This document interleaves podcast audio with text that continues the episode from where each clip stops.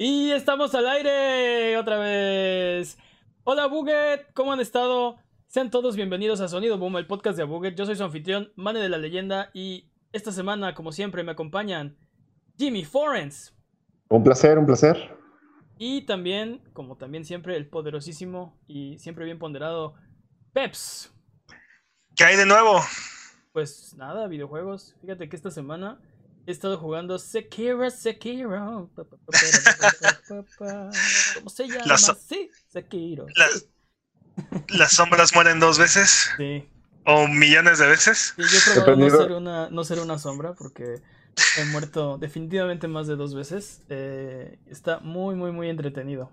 Digo, siento que todavía voy como al principio, todavía me están explicando muchas cosas y estoy como aprendiendo cómo funciona el, el mundo del juego.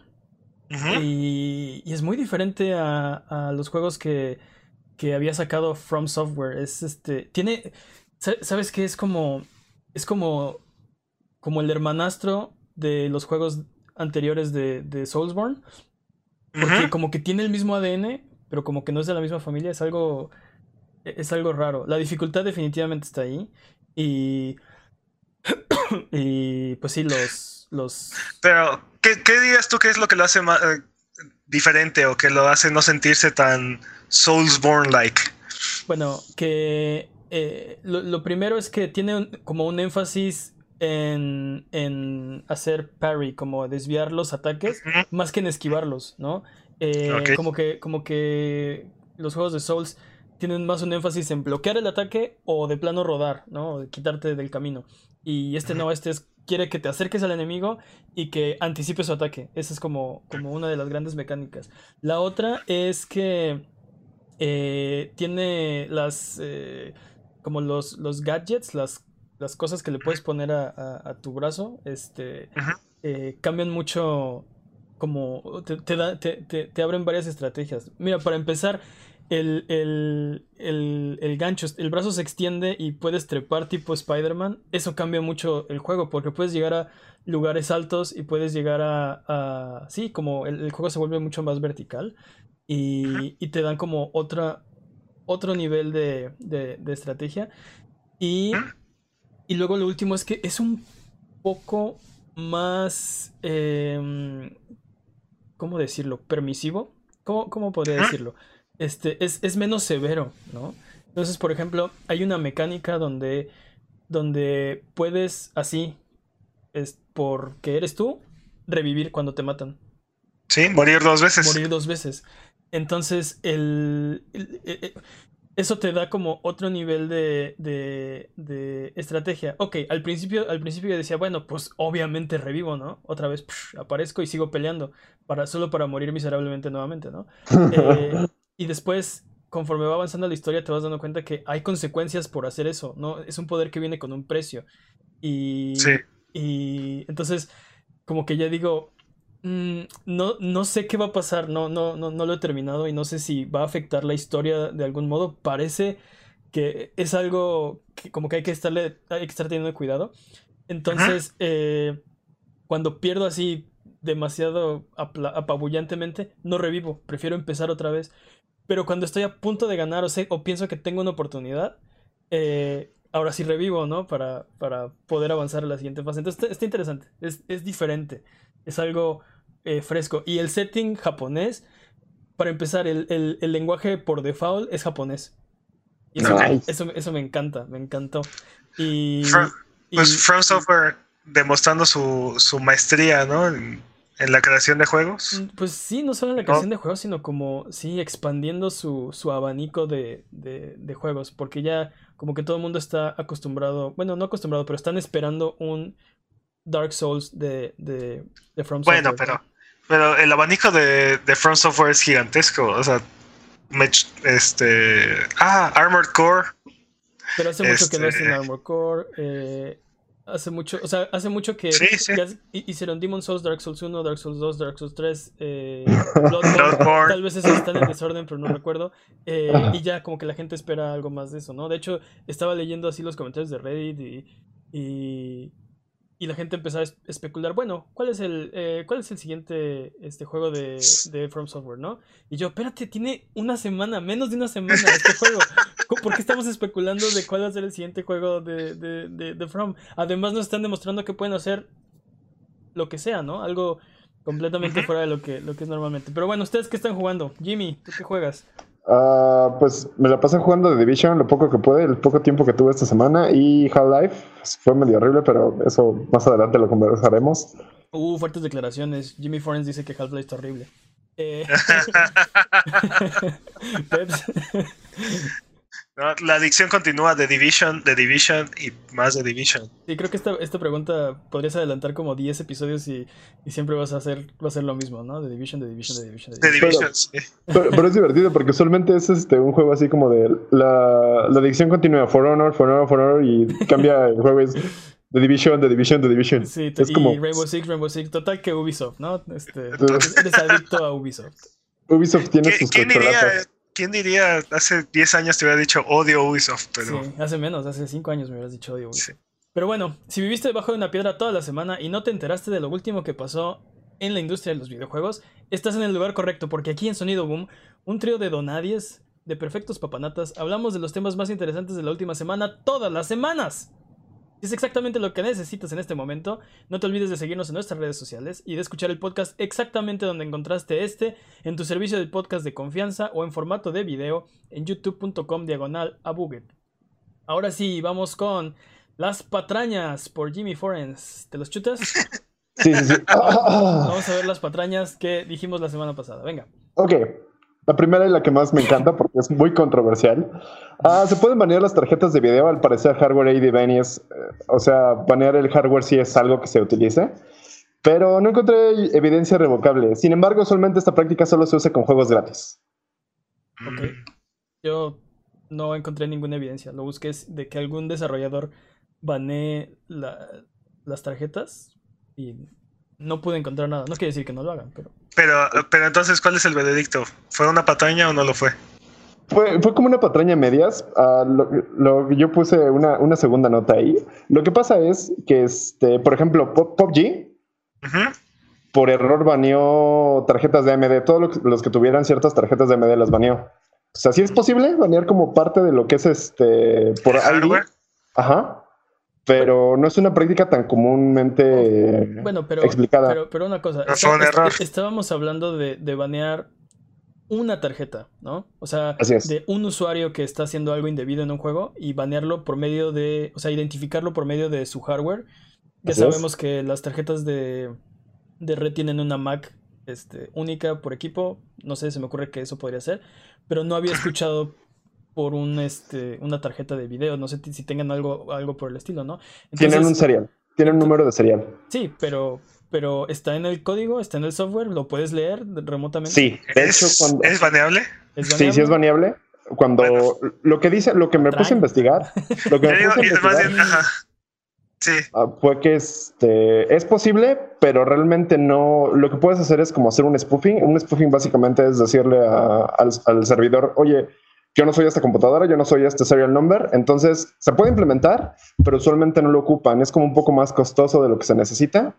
Encontré un- una especie de sitio de hackers en los que te dicen cómo funciona como eso.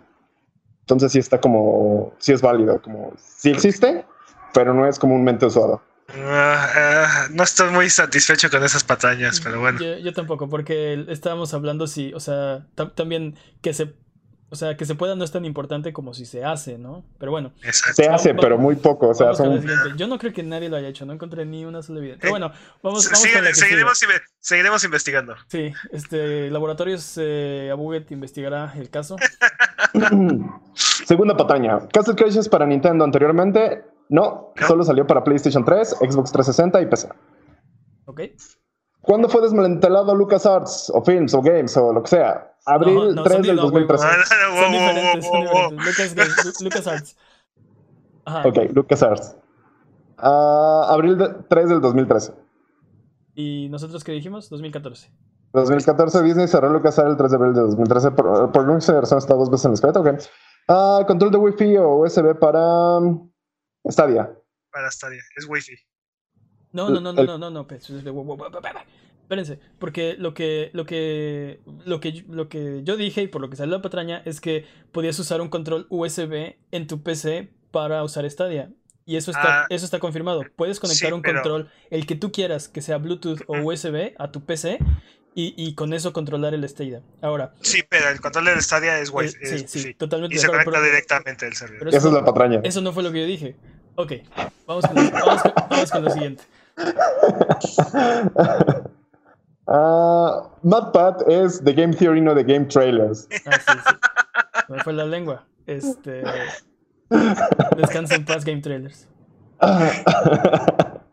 Mane, no sabe cuándo salió su juego favorito. Anthem salió el 22 de febrero del 2019. Así que el momento del podcast de la semana pasada llevaba un mes. ¡Patrañas! Told you so, vato. No, no, no, no. Tú fuiste el que empezó con que, oh, ese juego lleva 15 días saliendo. Y sí, de hecho, de hecho, Ahora sí. 22 días, pero Ahora, ahora resulta que sí. No, no, no. lo- bueno, en primera, es un, es, era- un- es un chiste de que tenía tantas fechas de salida y betas y tantas cosas tan pegadas que ya nadie sabía cuándo salió. Ok, el 22 de febrero fue su como fecha oficial o a todo mundo. El 15, ¿qué día salió? Para Origin eh, Access Premium. Sí, man, mira, man, está bien equivocarse, no pasa nada. Nos va a pasar, es de humanos. Bueno, es que nunca me ha pasado, no sé cómo se siente. Ok, El- siguiente el 15, patraña. el 15 salió para Origin Access Premier. Y antes, y un, y ese mismo día, un demo de 10 horas para los que tuvieran Origin Access, pero no Premier. Y antes de eso hubo un beta VIP el primero de febrero. Y antes de eso hubo un beta. No, el primero de febrero fue beta abierto. Y antes de eso hubo un beta VIP. Total que el, el punto es que era un chiste. Viendo que sigue. Ok. Um, un juego que se parece a Pines con cinco fases. Um, yo lo googleé, no me salió algo bonito, no lo hagan. Y este, según Mane, el juego es Spore. Ya, ya lo, él lo reconfirmó, entonces es Spore. El juego Ese- que ese se juego refería al- es al que Spore. yo me refería, estoy seguro. El Sport es un juego donde tú creas eh, eh, a tus propias criaturas. Y en este, en este tráiler de Pine se veían unos hombres eh, cocodrilo peleando contra como unos hombres venado. Es algo que se parece a lo que podrías hacer en Sport, aunque Sport tiene, o sea, podrías hacer. Hay monstruos con. Bueno, hacen criaturas con formas de controles, de coches, de, de lo que sea, ¿no? Este. Y, y por eso está un poco eh, riesgoso googlearlo, porque de veras se puede hacer lo que sea con, con el creador de personajes. Y ese juego ocurre en cinco diferentes fases. Empiezas siendo una bacteria y después te vuelves como una especie de criatura y, va evolucionando, como que conserva parte del- de las cosas que le pusiste al inicio, pero va adquiriendo más eh, rasgos, ¿no? Se vuelve una criatura, después se hacen tribus, se hace civilización. Este, total que la última fase acabas en, en la era espacial. Construyes naves y, y, y vas a conquistar Otros- otros planetas. Y es un, era un juego muy, muy ambicioso. Y a ese me refería que Pine me recuerda. en el cual no se hizo nada. Ya Bueno, sé. bueno, pero Pine me recuerda a, a Spore por, Spore. Los, por los personajes. Ajá. Ok, ¿cómo se llama el direct de Microsoft? Al parecer, ah, las patrañas tienen patrañas porque yo pensé que era ID at Xbox Game Pass y no, es Inside Xbox. Ok, la semana pasada no había ID at Xbox Game Pass. Lo que, lo que pasa es que estábamos diciendo que Sony había anunciado su propio Direct y dijimos, eh, sí, como el, que- como el de Microsoft. ¿Cómo se llama el de Microsoft? ¿Cómo se llama? ¿Cómo se llama? Y no nos pudimos acordar. Se llama Inside Xbox. Inside Xbox. Ahora, después de que Sony anunció el suyo, inmediatamente, casi casi, ellos anunciaron también que iban a hacer ID at Xbox Game Pass, otra especie de Direct. Y ahorita vamos a hablar de eso porque eso pasó esta semana. Pero esa es la Y- patraña que no nos acordamos del, del nombre. Ok. Ah, ¿Dónde estará Stadia? La respuesta más corta en 200 países, no en México. No, no, no, no, no, pero era en dónde iba a salir, cuáles son los territorios de salida del Stadia. Y los territorios a- de inicio van a ser Estados Unidos, eh, Gran Bretaña, eh, Canadá y partes de Europa. Ok. Ok. Juegos donde salvas en el baño. El, el que me salió así durísimo en internet fue Dead Rising, la franquicia, y también en No More Heroes. Pep se Y esas fueron las, a No More Heroes. Exacto. y esas fueron las patrañas de la semana pasada. Ok, muy bien. Ahora vamos ahora a eh, noticias que no reportamos la semana pasada. Eh, bueno, el jefe de Stadia contestó en una entrevista a Kotaku. Este. Que, ¿Qué contestó? Pues básicamente eran preguntas así como, oye, sí, este, oye, ¿cuándo va a salir? ¿Vamos a tener cosas en el E3? No, en el verano. O sea, en el E3, no, en el verano. O sea, como que sí contestó, pero era medio vago, entonces como que sus respuestas no fueron como de gran ayuda. Y fue, oye, ¿cuánto, vas, ¿cuánto va a costar el, el servicio de Stadia? Va a costar, bueno, no quiero discutir eso ahora. Entonces era como, sí, vamos a hacer esto, pero de repente era como preguntas que no les daba. Entonces era, fue como, sí lo entrevistaron, pero no fue como de mucha ayuda su entrevista. Entonces eso era como... Ok, y que hay otros juegos que se brincaron a Steam para volverse exclusivas de Epic. Y esos son, son varios. Son The Outer Worlds, eh, Ancestors, The Humankind Odyssey, de Panache Digital Games, Heavy Rain, Beyond Two Souls y Detroit Become Human, de Quantic Dreams, eh, After Party. y la eh, lista sigue y sigue y sigue. Journey to... Yeah, uh, sí, hay, hay bastantitos, ¿no? No los mencionamos, pero bueno. También pasan tantas cosas en la semana que no podemos eh, pues mencionar absolutamente todo, ¿no? Este, Así es. Curamos las noticias, escogemos las que más pensamos que son relevantes, pero bueno, esas fueron algunas de las que no mencionamos la vez pasada. Ahora sí, vamos con esta sección que se llama el speedrun de noticias y eh, traídos a ustedes por Master Peps. Bueno, de acuerdo con Phil Harrison, Stadia tiene diferentes modelos de pago.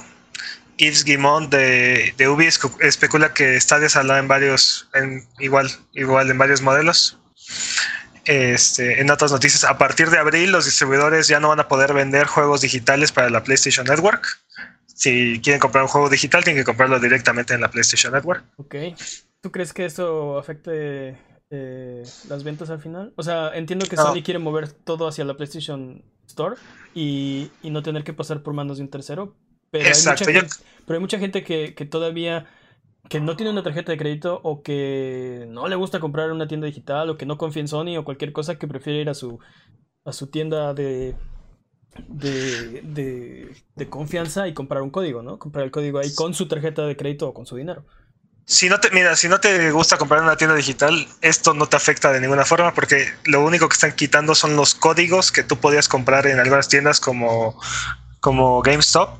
Por, eso, pero, este, pero, pero, era para comprar el juego, o sea, eres la tarjeta para comprar el juego digital. Sí, sí, sí, sí. Pero en la, en la, tú, tú ibas a la tienda y compras un código que después llegas a tu casa y metes en la, en la PlayStation Store y ya puedes descargar el, juego. Sí, este, Suena como pagos en línea con extra steps. Tú lo eh, pagas, exacto. sí, exacto. Pero hay gente que, que, que que lo hace así, o que le gusta hacerlo así, o que está acostumbrado así, o que solo puede hacerlo así. Mi pregunta es, ¿afectará esto a final de cuentas, las ventas? Yo creo, yo creo que no, no, para nada. Hay muchas alternativas para realizar pagos en línea y a lo mejor en un principio era, era un paso importante. Ahora que las, ahora que, que las ventas en línea son cada vez más prominentes y los distribuidores son cada vez más pequeños, creo que era un paso, es un paso inevitable incluso. eventualmente iba a pasar, tiene razón. Y probablemente Sony ya hizo sus cálculos y dice, ah, sí, el 1% de nuestras ventas son en tienda. Es momento, ¿no? O menos, yo creo. Bueno, quién sabe. qué, más pasó esta semana? Speedrun. Ubisoft confirmó su conferencia de E3 para el 10 de junio este, a las 3 de la tarde, hora de México. uy. Venga, venga, venga. Ryan Brandt, fundador de Take Two Interactive, falleció el, martes a los 49 años. Take Two es la compañía que se dedica a publicar, este, entre otras cosas, Grand Theft Auto. Rockstar Games y este, 2K también. Eh, nuestras condolencias a su familia, amigos y conocidos. Descansen en paz. Este, se han anunciado los juegos de SGDC del 2019 este, la lista completa está, está en la página web. Déjame volver un paso porque estaba pensando algo y, y con, lo que, con lo que pasó hace unas semanas de, Reggie y con lo que pasó esta vez con, con Sony, que vamos a ver un momento después, y lo que pasó con Ryan Brand, creo que tenemos mucha suerte de, de, de que nos guste esta industria porque es una industria tan joven y es una industria tan nueva que las, nuestros héroes, nuestras leyendas están vivos, están aquí ¿no? Shigeru Miyamoto vive y Koji Kondo también, y Hideo Kojima y Hironobu Sakaguchi y todavía la mayoría de, de, de bueno, muchos de, los grandes contribuyentes a este hobby, a este pasatiempo, eh, siguen vivos. Yo creo que es algo muy afortunado vivir esta época. Bueno, igual que igual que los, los grandes contribuyentes del cine, este, o sea, siempre van, a, siempre, siempre van a haber grandes directores y siempre van a estar presentes. Y, y así como este, y así como hay personas legendarias que ya fallecieron y ya no podemos recibir nuevas obras de ellos, siguen habiendo directores que siguen generando y siempre va obras a haber, va a haber más talento y va a haber más y mejores videojuegos y va a haber más y más y más y más. Pero por ejemplo ahorita si, si tú regresas a, a no sé si tu hobby es la pintura pues está, está muy difícil que saludes a Picasso no y a, a Leonardo da Vinci. Si te gusta este, la escultura y no puedes saludar a Miguel Ángel. Y si te gusta el cine, que es algo de lo más reciente, pues también ya este Mario Puzo ya se murió y este Marilyn Monroe se murió y Heath Ledger. Este Heath Ledger. O sea, o sea, bueno, eso es, eso es una como o sea, como que fue antes de su tiempo, pero la, gente que inició. Y, y, de hecho ni siquiera me fui tan atrás porque de, del de, los, de los primeros pasos del cine, este, del cine mudo como Chaplin o, o después este, de, de, no sé, del cine de musicales de los 60, o sea, ya se, se fueron, ¿no? Y ahora tenemos otros grandes, pero esos ya se fueron. Nosotros vivimos en una época donde los pioneros, algunos todavía están vivos, ¿no? La gente que hizo, hizo coding en los 70s, 80s, todavía están vivos, ¿no? Y, y algunos todavía están haciendo juegos. Como dices, algunos, porque Ya, también, ya, perdimos muchos. Y parte, creo que la parte más preocupante de, eso que mencionas es que eh, la parte de la, la memoria no, no, se está, no se está guardando estas obras que estas personas están creando, que son muy características de su momento y de su tiempo. Este, sí tenemos que, sí tenemos que hacer un, un, esfuerzo más grande por mantener un archivo de todos los juegos y de todas estas creaciones que se están haciendo. Es un gran problema de esta industria también. Pero bueno, vamos con la que sigue, porque esto era un speedrun y estás haciendo un terrible tiempo, Peps. no, nada, sí, nada sí, tiene no que ver las interrupciones. Nada tiene que ver las interrupciones. Es tu culpa completamente. Sigue corriendo el cronómetro, ¿eh? Sigue corriendo. Bueno, como les decía, el SGDC del 2019 este, correrá del 23 al 30 de junio en Minnesota y se esperan 188 horas ininterrumpidas de evento de transmisión por Twitch. Hurra. Es que, Hablando de speedruns. Sí. Microsoft remueve las medidas de notch de Minecraft. Sí. Este, uh -huh. dime, dime, dime. Epic no quiere mover en su tienda, rechaza Assault Android Cactus sí, del sí, Epic Store sí, y, y, está haciendo honor a sus comentarios, ¿no? De que va a ser una, va a tener puramente productos curados en su. Pero, pero espera, esto, esto es algo grave porque Assault, eh, Assault Android Cactus es un gran juego. Tiene 80 y más de 85 en Metacritic. De hecho, creo que, tiene, es? de hecho, creo que tiene. Sí, no quiero decir patrañas, pero creo que tiene 87 en, Meta, en, Metacritic. Pues ese es. Eh, o sea, ibas a preguntar que entonces por qué lo rechazó Epic. Uh -huh. Es el problema de, de, de una tienda curada que. Eh, no. Bueno, ahorita Epic no tiene un estándar o no tiene un. Algo definido de qué es un juego aceptable para su plataforma y qué no es un juego, ¿no? La carta que recibió eh, Assault Android Cactus fue, ah, bueno, pues ahorita no nos interesa tu juego, vuelve a intentarlo en un año. Eso fue, ¿no? O sea, no, no es, no es, está cumpliendo, para mí no está cumpliendo su palabra de que no va a haber mugre, es de, oye, espera, hay un problema aquí, eh, no está claro eh, cuál es la barra que hay que cruzar, qué es, qué es para ti un juego bueno, o no sé, ¿qué, ¿qué, tipo de juegos vas a rechazar. Obviamente, digo, creo que está muy claro que Epic quiere eh, curar sus juegos en relación a que estén rotos, asset flippers o que tengan temas muy controversiales como, como este, violencia, eh, supremacía racial o cosas así, ¿no? Ok, entiendo esa parte, pero... Y, y entonces, ¿por qué está...? O sea, ¿tú consideras, tú consideras, tú consideras que Epic está ¿Tú consideras que Epic está censurando a Assault, Assault Under Cactus? No, para nada. Yo creo que no tienen definido un criterio de, de qué están haciendo. O sea que creo que solo. Básicamente, lo que dices es que Epic no tiene idea de lo que está haciendo. En este, Yo creo en- que- en yo- este caso, creo que no está bien. eh, Mira, Sí, yo no- no, no está sé qué es lo que esté sucediendo. en- No sé, no sé qué es lo que esté sucediendo en Epic, pero definitivamente tienen una lista bastante extensa de juegos este AAA que están en camino y están tratando de conseguir y están y están tratando de mejorar su plataforma. No sé si tengan espacio o, o se les complique publicar estos juegos o este juego o estén buscando tener un perfil en particular y este juego no, no encaja en esa sí, habrá que, habrá que seguir esta noticia porque no, No, es claro. No, no es claro por qué. O no es. o- o- es, es, es preocupante hasta, hasta no tener una respuesta de oye, ¿qué es lo que está pasando? Este tipo de juegos no van a estar en tu plataforma de plano. O sea, ningún juego que se le parezca. eh, o, o, o, o sea, no puede ser. A lo que voy es que no puede ser por calidad que este juego no esté en Epic. Hay, tiene que haber otra razón. Entonces, se me hace que no hay una como definición exacta de qué juego se acepta en la plataforma y qué juego no se acepta en la plataforma. Pues a- al final de cuentas sigue siendo un, un curado, ¿no? O sea, sigue siendo una selección, una- un grupo selecto de juegos los que están publicando. Y es su, es- es su plataforma, sí, Jimmy. Quiero agregar que en Metascore, en Metacritic tiene 79, pero el user score es de 6.8.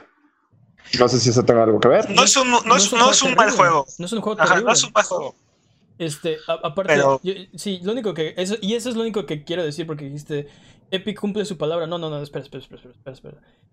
Assault Android Cactus es un gran juego. Es un buen juego. Te vas a divertir si lo tienes o si lo juegas. O no, no hay ahí desperdicio. No es este. No sé, no.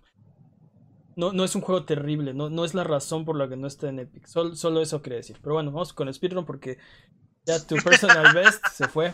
Se fue, ¿eh? No, no me estás ayudando, compañero. The Division 2. The Division 2 anuncia la salida de, de su contenido Endgame para el 5 de abril. Ah, ok. Eh, Este, hablar- y- hablaremos más de eso, me imagino, después. sí, es Monolith Soft está contratando para, para su próximo juego. Eh, no, no, no, para su próximo juego de Zelda. Ah, Esa es la noticia, ¿no? El mundo están contratando, pues me imagino todo el tiempo. Pero, pero no, están, están contratando para un nuevo Zelda. Aparentemente. Bueno, Aparentemente. bueno. No, No no, no, no, sabemos. creo, no, creo que sí, porque está. eh, vi el- la lista y está el logo de. Está la Trifuerza y están pidiendo gente este, creativa, contratando eh, sobre todo para la parte creativa. Entonces, Monolith Soft parece que está trabajando en un nuevo Zelda. ¿Qué será? ¿Será como Breath of the Wild? ¿Será como Link's Awakening? ¿Será como Y el speedrun continúa. Spirit Track? Sí, te estoy deteniendo nada más adrede. Ok. Final 76 introduce su nuevo. su- introduce su modo survival ok. y, para las dos personas que lo siguen jugando. Y Cass Hirai se retira oficialmente. Sí, ahora en este modo de survival se van a poder matar entre ustedes los dos, ¿no? ¿Quién será el mejor sobreviviente? Sí. Kaz Hirai. Sí, ya ahora va se, se va a quedar solo y no le va a quedar remedio más que empezar a hablar con las latas o no sé. Este, Kaz Hirai también. Yo creo que esta es. Esta es obviamente una respuesta de Sony a lo que hizo Nintendo. ¿Se retira Reggie? Ah, sí, entonces retiramos a Kaz, fíjate. Ah, ya Cass ya se, se retiró de PlayStation el año pasado, ¿no? En-. No, bueno, se. No, no, no, no. Se, se- dejó de ser eh, CEO. CEO, ahora solo era parte de la mesa directiva. Era, era algo así como co-CEO con su. con el que se, se va a quedar ah, Yoshida. ¿cómo se llama? ¿Oh, no? ¿Tan pronto? Kenichiro Yoshida. Kenichiro, Kenichiro Yoshida. Este. eh, se, se volvió. Se quitó del rol de CEO. Bueno, no renunció porque todavía era co-CEO junto con Yoshida. eh, pero después, eh, ahora, eh, eso fue en febrero. Anunció en febrero que para abril ya no iba a ser el CEO.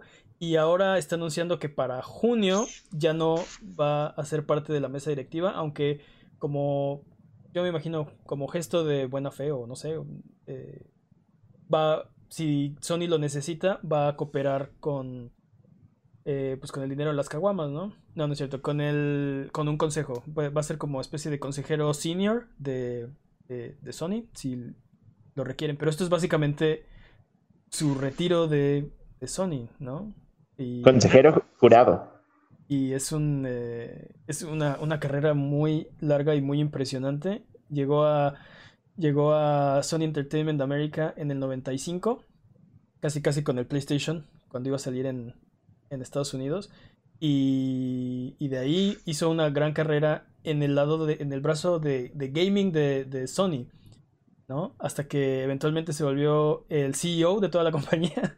y, eso, esas eran muy buenas noticias para, para los gamers porque una persona que salió del gamer, bueno, salió de la música, pero que hizo una gran carrera en la parte de gaming, se volvió el jefe. Entonces, obviamente lo iba a tener como, como, como uno de los pilares o una de las estrategias para, para el éxito de la compañía. Al menos iba a tener presente que estaban haciendo todos, ¿no? Muy diferente a que si sale el jefe de, de Google y en la presentación del Stadia dice, bueno, pues yo no juego juegos, pero pues estamos haciendo unos, ¿no? qué mal, qué mala impresión dejó yo, yo pienso. Y, y, cabe aclarar que yo vi la presentación y como les dije la semana pasada, todo lo que me daban, así, wow, yo lo quiero, lo quiero comprar ahorita. Pero así el primer minuto salir diciendo, a mí no me importan los juegos, súper mal, ¿no? En cambio, Cas, pues era de y tienes el peor tiempo en speedrun. Ese, Y ese fue el slow run de noticias. el long run. el long run de las noticias. 100%, por favor. Patrocinado por, por Manner de la leyenda. de nada, de nada, gente. sí. Vamos con los Vamos anuncios. con los anuncios. Vamos con los anuncios de esta semana. Porque eh, tenemos, hubo muchísimos esta semana interesantes. Ya saben que no es una lista extensiva, pero son los que consideramos que son interesantes y esta vez metimos todos. Todos. Ahí les va. Eh, no, pues está bien curada esta lista. Está curada, sí, está curadísima de todo mal. Eh, Mortal Kombat 11. Eh, esto fue. Vamos a hablar de otro tráiler de Mortal Kombat 11 esta semana, pero hubo un tráiler de Mortal Kombat 11 donde eh, se mostró a Noob Saibot, eh, que se va a unir al roster, de, a la alineación de, de Mortal Kombat 11, y también que Shang, Shang, 3, 2, que Shang Tsung será el primer personaje de DLC. Eh, también Bethesda anunció. Un juego, un, juego, un juego, que no ha salido ya tiene DLC. Sí, sí. Nah, no, en estas épocas no es raro. En estas épocas no es nada raro que te anuncien el Season Pass y el, y el Season Pass sí. de 96 dólares como Dead or Alive y todavía ni sale el juego. No, pero, pero los juegos de pelea. Ah, ahí sí. ¿Este es un juego sí. de pelea? ¿Qué, qué me, Por eso. ¿De qué me estás hablando? Por eso. Es un personaje, es un personaje que viene, que regresa al roster. No es un personaje nuevo. Y sin embargo ya está ahí en DLC. Ah. Bueno, pero son más fáciles de vender, ¿no? Como que un personaje nuevo, la gente no confía. Siento yo, en un juego de peleas. Como que prefieres ver que regresa uno de tus favoritos sí. que a que Day one, entre uno nuevo. Hubo, hubo un, una temporada en que Day One DLC era. Era un pecado. Era, era un pecado, sí, sí, sí. Yo, yo, lo recuerdo. Este. Excepto si era free DLC. Ah, bueno, eso, eso es diferente. Es, es, eh, sí, el free, free DLC para mí no existe. Es o sea, es como ya lo habíamos hecho, pero te lo vamos a regalar día uno. O sea, entonces, ¿por, o sea, ¿por qué me lo avisas, no? O sea, entonces no es DLC, entonces estaba ahí. Bueno, el punto es que uh, también. Porque Bethesda... podrán cobrártelo como Mortal Kombat. Bueno. yo, yo creo que no existe. Eh, también otro anuncio, Bethesda anunció que Rage 2, Wolfenstein, Cyberpilot y Doom Eternal saldrán en Steam y en la tienda de Bethesda y que Fallout 76 saldrá en Steam en el 2019.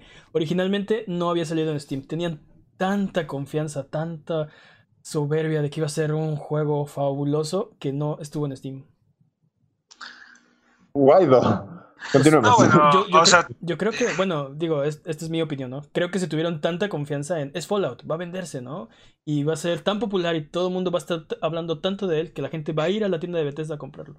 No estaba en Steam. Bueno, bueno, también este EA, Activision, este Ubisoft están buscando vender sus juegos en su plataforma primero y después lanzarlo a otras a otras plataformas como Steam. Sí, pero ninguna de ellas está como un- exclusivamente en EA Origin o en EA. ¿Cómo no? ¿no? ¿Cómo no? Este, me parece que Destiny, por ejemplo, es, está exclusivamente en patañas, ¿no? Es Pero posible, es posible que Destiny Eh, no sé, tienes razón. Ape- Apex, me parece que Apex Legends también está exclusivamente en, en Origin. Este, hay, hay varios juegos, sobre todo, sobre todo los más recientes. Ok, pues patrañas, pero tal vez tienes razón, ¿eh? Eh, ¿Qué más? WayForward anunció Shantae 5 para PlayStation 4, Xbox One, Nintendo Switch, PC y Xbox, y digo, Apple Arcade. Apple Arcade. No hemos hablado de eso, pero vamos a hablar del Apple Arcade más adelante. Daedalic Entertainment anunció Lord of the Rings Gollum. Así es. Si quisiste siempre jugar con el monstrillo pelón loco que seguía a Frodo en todas sus aventuras, ahora vas a poder hacerlo. Pero su Obviamente nombre, no. pero su nadie nombre era Sam, ¿no? ¿Eh? Su nombre era Sam, ¿no?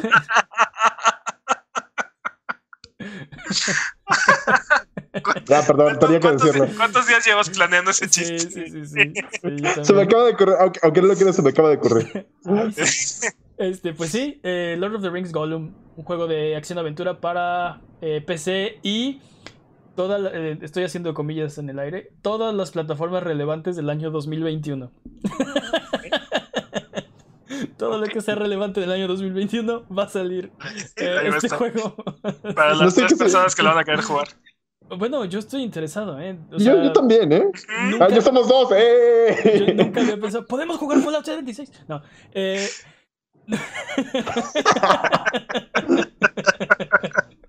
este. Nunca había pensado como la posibilidad de, de, de jugar con, con Gollum, pero piénsalo, hay mucha. Mucha, mucho tiempo en, en el libro donde no sabes dónde estuvo Gollum. O sea, sí, pero, o sea, sí, pero ¿quién quiere jugar con el, con el hobbit rascuacho, este, en taparrabo sin dientes que habla solo, El güey? pelón loco que habla. eh, que come pescado. Yo lo haría. Sí, Yo lo le- haría. yo le doy el beneficio de la duda, fíjate. Estoy Mm. interesado, le doy tres hypelapeños. Por Se, se- se lo acabas de vender al Dead Goose en la máscara, dude. O sea, No, de les pero- creo, no les creo. Quiero ver, su- quiero ver sus billetes quemados, güey. Ok, los dos, te lo, te lo voy a. es más, pre-order. Ahorita mismo. Pre-order, Day One pre-order. Sí, después, después hablaremos. Tendrán aquí en, en el canal de YouTube de Abugue, tendrán las primeras impresiones, así que espérenlo en el 2021. Eh, Final, Final Fantasy Cancelado. Final Fantasy XV, episodio Ardyn, está disponible ahora. El último DLC de Final Fantasy XV. Ahora disponible. Las, la, la, la cuarta vez que reportamos esta noticia, ¿no? O sea, se anuncia, va a salir, ya salió, ahora sí ya está disponible, ya lo pueden jugar. Sí, pero el episodio Ardyn fue de. Lo anunciaron y ya está aquí. Yo no sabía la fecha, yo no había leído nada acerca de la fecha de salida hasta que ya está disponible. No. Así de mucho Y, y con esto, y con esto concluye el, el desarrollo de Final Fantasy XV. Eh, World War C revela un nuevo mapa llamado Stories in Tokyo. Es un juego que sale el 16 de abril para PlayStation 4, Xbox One y PC y se ve interesante.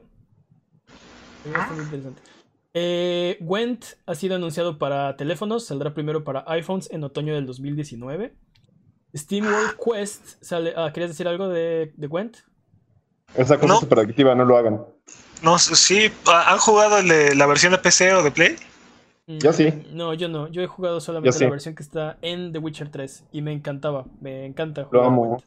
El, el de Gwen de, de la, la versión standalone es un poco es un poco diferente. Es, es bastante diferente, de hecho, pero se mantiene el, La esencia. La estrategia y se mantiene como el fuck you. De repente estás como ganando durísimo y de repente te pintan una carta y es todo destrucción, miseria y todo. Entonces no, no está tan bonito. Pero está cool. Lo amo. Entonces no me gustó. Ok. No, sí me gustó, pero es cool. sí, a mí, a mí también me gusta mucho. Bueno, pero no, no he jugado la versión standalone. Pero, pero sí, si a alguien le, le gusta, ahora va a estar en, en el teléfono. Eh, Steam World Quest sale el 25 de abril para Nintendo Switch. Enter the Gungeon, A Farewell to Arms, el último DLC y, y ya eh, no va a haber más updates para Enter the Gungeon, sale el 5 de abril. Eso es ya la próxima semana. Divinity Fallen Heroes, un juego, un juego de tipo XCOM como de Tactics en el mismo universo de Divinity Original Sin, pero no es Divinity Original Sin 3. Eh, anunciado en 2019 para múltiples plataformas. Estoy intrigado. Y me imagino que múltiples plataformas significa todas las plataformas relevantes del año 2020. no, nuevamente comillas al aire. Yo creo que ellos ya saben algo que nosotros no. Sí, sí, sí. Eh, Judge Club Games establece Judge, Club Publishing. Eh, como todo mundo sabe, eh, porque Judge Club Games es más famoso que Mickey Mouse, es el estudio que hizo Shovel Knight. Ahora, y no necesitan hacer más. Sí, no, ya pueden hacer Shovel Knight para siempre en lo que me respecta. Van a, van a hacer Judge Club Publishing y van a publicar el juego Cyber Shadow de Mechanical Head Studios. Un juego que se ve bastante, bastante bueno. Si no lo, si no lo han checado, chequenlo, yo creo que saben lo que están haciendo. Eh, Igual continuación de la noticia que estábamos reportando la semana pasada. Mm. Ya sabemos, Cyber Shadow es el juego que juego secreto que también hay entre manos. Sí, sí, sí, sí. Eh, Saves the Universe de, Squanch Games.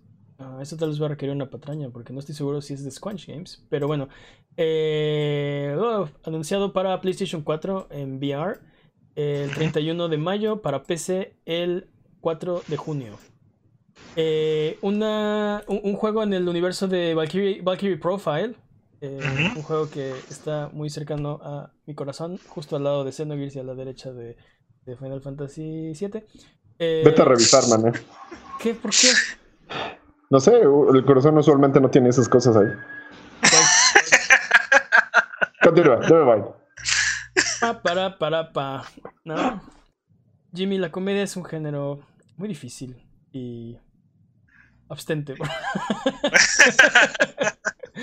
bueno, el chiste es que Valkyrie Anatomía The Origin, un juego eh, en el universo de Valkyrie Profile, saldrá en, el oeste para teléfonos el 4 de abril. Advertencia, tiene mecánicas de gacha, así que aguas. No se vayan a clavar muy duro. Eh, Wolfenstein Young Blood de Machine Games para PlayStation 4, Xbox One, PC, Nintendo Switch el 26 de julio. Eh, Dead Cells Rise of the Giant DLC también se, anunció. Sale ese. Me, faltó aquí poner la fecha, pero se anunció. Warcraft, Warcraft y Warcraft 2 también están en, Good Old Games y están disponibles ahora. El Dreams Early Access se anunció para el 16 de abril y tendremos. Eh, está, si, si, mal no recuerdo, está solo para algunos territorios. Entonces, vamos a ver si lo podemos jugar porque México no es uno de los territorios donde va a estar. Nunca es uno de los territorios. Ah, a veces. Eh, y Risk of Rain 2 eh, Early Access también fue anunciado. Y Risk of Rain 2 es, una cosa curiosa porque eh, Risk of Rain original era en 2D y Risk of Rain 2 es en 3D. Así que le agregaron una D. Ah, para, para, para, la comedia, Mane, la comedia es un un género muy difícil, por favor, abstente. Ok. Y Toki eh, para el segundo cuarto del 2019, PlayStation 4, Xbox One y PC. Ahora sí, vamos a las noticias. Espera, espera, espera. Quiero, quiero evitarle trabajo al, becario para las patrañas. El DLC de Dead Cells salió hace dos días. Hace dos o sea, El 27, o sea, el 27 de marzo. El 27 de marzo del 2019. Para los que nos escuchan en el futuro, eh, no, son, no fue hace dos días. Eh, ahora sí vamos con las noticias y vamos a empezar con los rumores y hay uno muy jugoso, pero bueno, el primero es eh, dos modelos de switches estarán por venir y es que vía el Wall Street Journal eh, apareció un artículo que, donde habla acerca de los dos modelos que, aparentemente Nintendo está trabajando. Ya estaba muy rumorado, ya lo habíamos escuchado mucho, un Switch, un Switch más ligero, un, un Switch Lite o un mini Switch. Eh, y parece que los rumores son. tienen algo de cierto. Porque. De acuerdo, a este, son rumores, ¿no? de acuerdo a este artículo, no, se, equivocan bastante. No, no, quiere decir, si hay un rumor, no quiere decir que sea cierto. Eh, no, pero tienen algo de cierto, por eso son rumores. Ah, sí, es como... suena, ya dicen por ahí. pero bueno, el punto es que dos modelos, aparentemente, uno que sería una versión más poderosa del, Switch que ya tenemos y una versión que sería eh, económica, más chiquita, más... Eh, con, menos, funciones, ¿no? Se, rumora que se le va a quitar el, el, Rumble 3D a esa versión más chica, lo cual tiene sentido porque pues es una... Eh, no sé, es una función que no todos los juegos ocupan. Entonces, no van a poder jugar One to Switch en su... En su su mini Switch, pero... Híjole, y yo creo que no solamente eso, porque muy probablemente va a ser únicamente portátil esa mini consola. ese es el otro rumor que, tal vez es solamente portátil. Ahora, si para mí, si Nintendo agrega la, opción de, de, de, conectar Joy-Cons externos a tu, a tu Switch externo, para mí no hay problema. Porque si quieres jugar One to Switch, por ejemplo, que requiere este, que tengas el 3D Rumble o algo por el estilo, lo, podrías hacer. Si quieres jugar Mario, Mario Odyssey con los controles de, movimiento, que agregan más movimientos a Mario, lo podrías hacer. Entonces, vamos a ver, es solo un rumor. Eh, no han anunciado oficialmente nada, no está nada anunciado. O sea, sí, sí lo podrás hacer, pero sería la cosa más incómoda del mundo, porque necesitas asentar tu consola portátil que no puedes conectar a la tele y conseguir dos controles adicionales para tu consola portátil. Sí, pero bueno, mira, sí, es, pero, pero tienes la opción, ¿no? Tienes la opción de... Yo creo que una, una un Switch menos poderoso funciona para eh, o traerlo eh, en el camino siempre, que sea tu, consola para viajar o, para el camino o no sé, o para dársela a un niño, ¿no? No pierde, los, no pierde los Joy-Cons, no los estrella, no o sea, es como algo más de uso rudo. Eh, son las dos opciones que se me, que se me ocurren. Entonces, en ese sentido tendrías la opción de, o sea, podrías podrías hacerlo, ¿no? Si lo quieres. Una de las opciones para el Switch es, tienes su patita, lo pones en una mesa y compartes los controles. Eso es algo de, una de las cosas que vendió Nintendo, eh, como, vendió Nintendo eh, el Switch. y, esta, y esta no puede hacerlo. te, digo, si pudieras, si pudieras hacer, hacer el pairing de, de otros Joy-Cons a, a, tu Switch portátil, problema resuelto. Ah. Porque bueno, a lo, que iba, a lo que iba con que sería una de viaje o que sería para, para un niño, es que tal vez tú tienes otra, o sea, la, la idea sería yo tengo mi Switch, con el que yo juego y tengo un mini Switch con el que viajo o tengo un mini Switch que le doy a, mis hijos o algo así. Me preocupa, me preocupa más la otra versión, la, versión que va a ser más poderosa. Oh, sí. Porque vuelve obsoletos a los otros dos modelos del Switch instantáneamente. no, no, no, porque esto pasa siempre. Siempre hay un modelo Slim, siempre hay un modelo. Este, pasó, con, pasó con el PSP, pasó con el Vita y no, no quiere decir que los anteriores se vuelven obsoletos, solo que tienes ahora una opción que tiene pero otras funciones. Pero, pero los, los PSPs y el Vita no eran más poderosos. O sea, el PSP tenía más RAM, el, el, Slim, pero no era más, pero no era una consola más poderosa. Este, a diferencia de, por ejemplo, a diferencia, por ejemplo, del 3DS y el New y el New 3DS, que sí es una consola más poderosa y puede correr juegos que no pueden correr las otras dos consolas. Y yo creo que va más por este...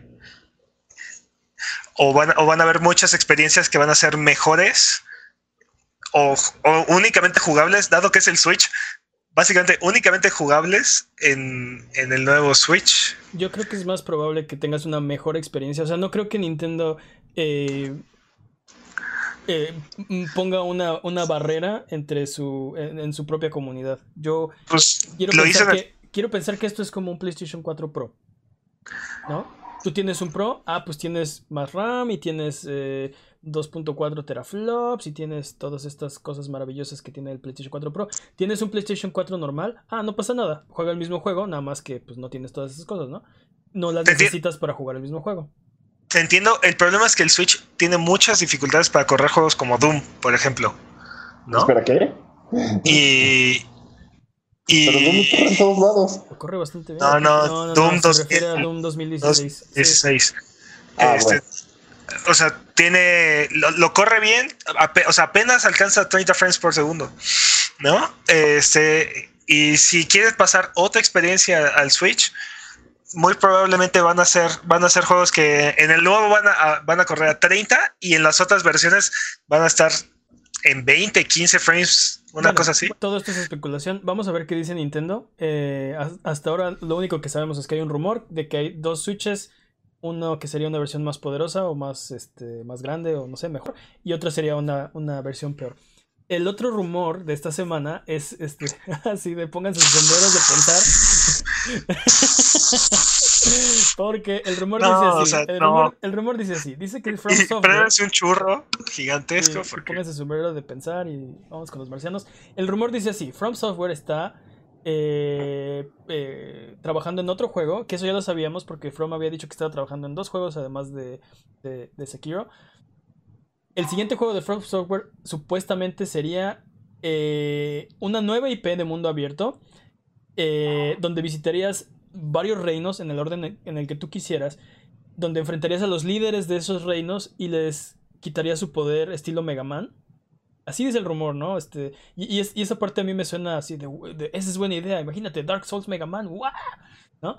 Eh, y aquí la, eh, que será anunciado en el próximo E3 y la parte así que está más loca donde todos prendemos el churro, será escrito por George R.R. R. Martin. Jamás va a pasar. Jamás. Ese dude no puede terminar Game of Thrones.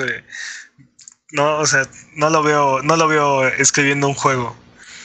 Yo también creo que es un rumor muy así jalado de los pelos, pero pongámonos, que- pongámonos a pensarlo solo por un... O sea, todo, todo es posible en el rumor. Que, que esté trabajando en un, nue- un nuevo juego, sí, segurito. Que será de visitar varios reinos, sí. Que le quites el poder a los enemigos, sí, ¿por qué no? Este- Esa sería una, yo creo que una mecánica chida. Que será Pod- anunciado en el y- y- E3, podría ser, tal vez. Y, puede, y también puede formar parte de un universo de, de alguna saga de, de George, ¿no? Este, creo que tiene una que se llama Aces o... Ay, Patrañas. algo que, algo que tiene que ver con, con, un, con barajas y cosas así. Y, y hay ¿Temas personajes de cosas que no son de videojuegos? y hay cosas de- y tiene ahí como superpoderes.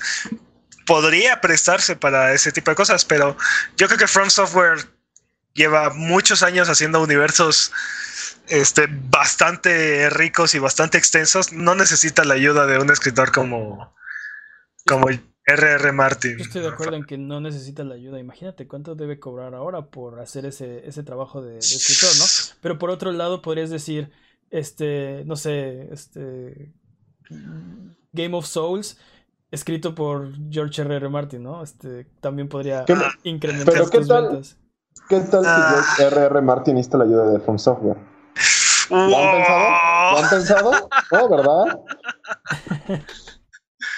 Quién Eh, sabe. Eso estaría más interesante. Es- es- eso estaría más interesante. Esa es la parte del rumor que, que, que no puedo, no me puedo comprar, no me la creo. Hay algo ahí raro. Alguien metió, yo pienso como su, no sé, su, de su cosecha para, para, pues sí, para, para agregarle este rumor algo que...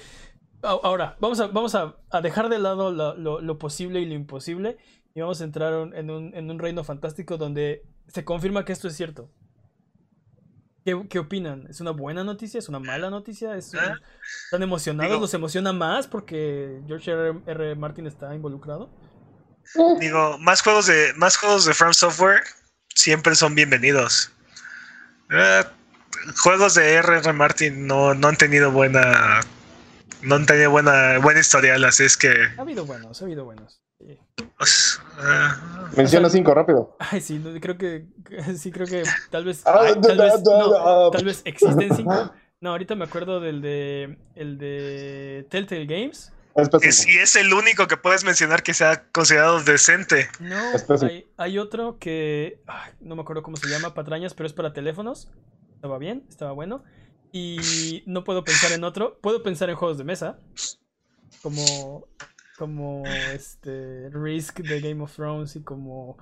¿cómo se Ma- llama? Man, ha elegi- Man ha elegido la colina en la que se quiere morir. ¿Qué? ¿Por qué? Básicamente sí. Si en esta colina muero, que así sea. Bueno, el punto es que.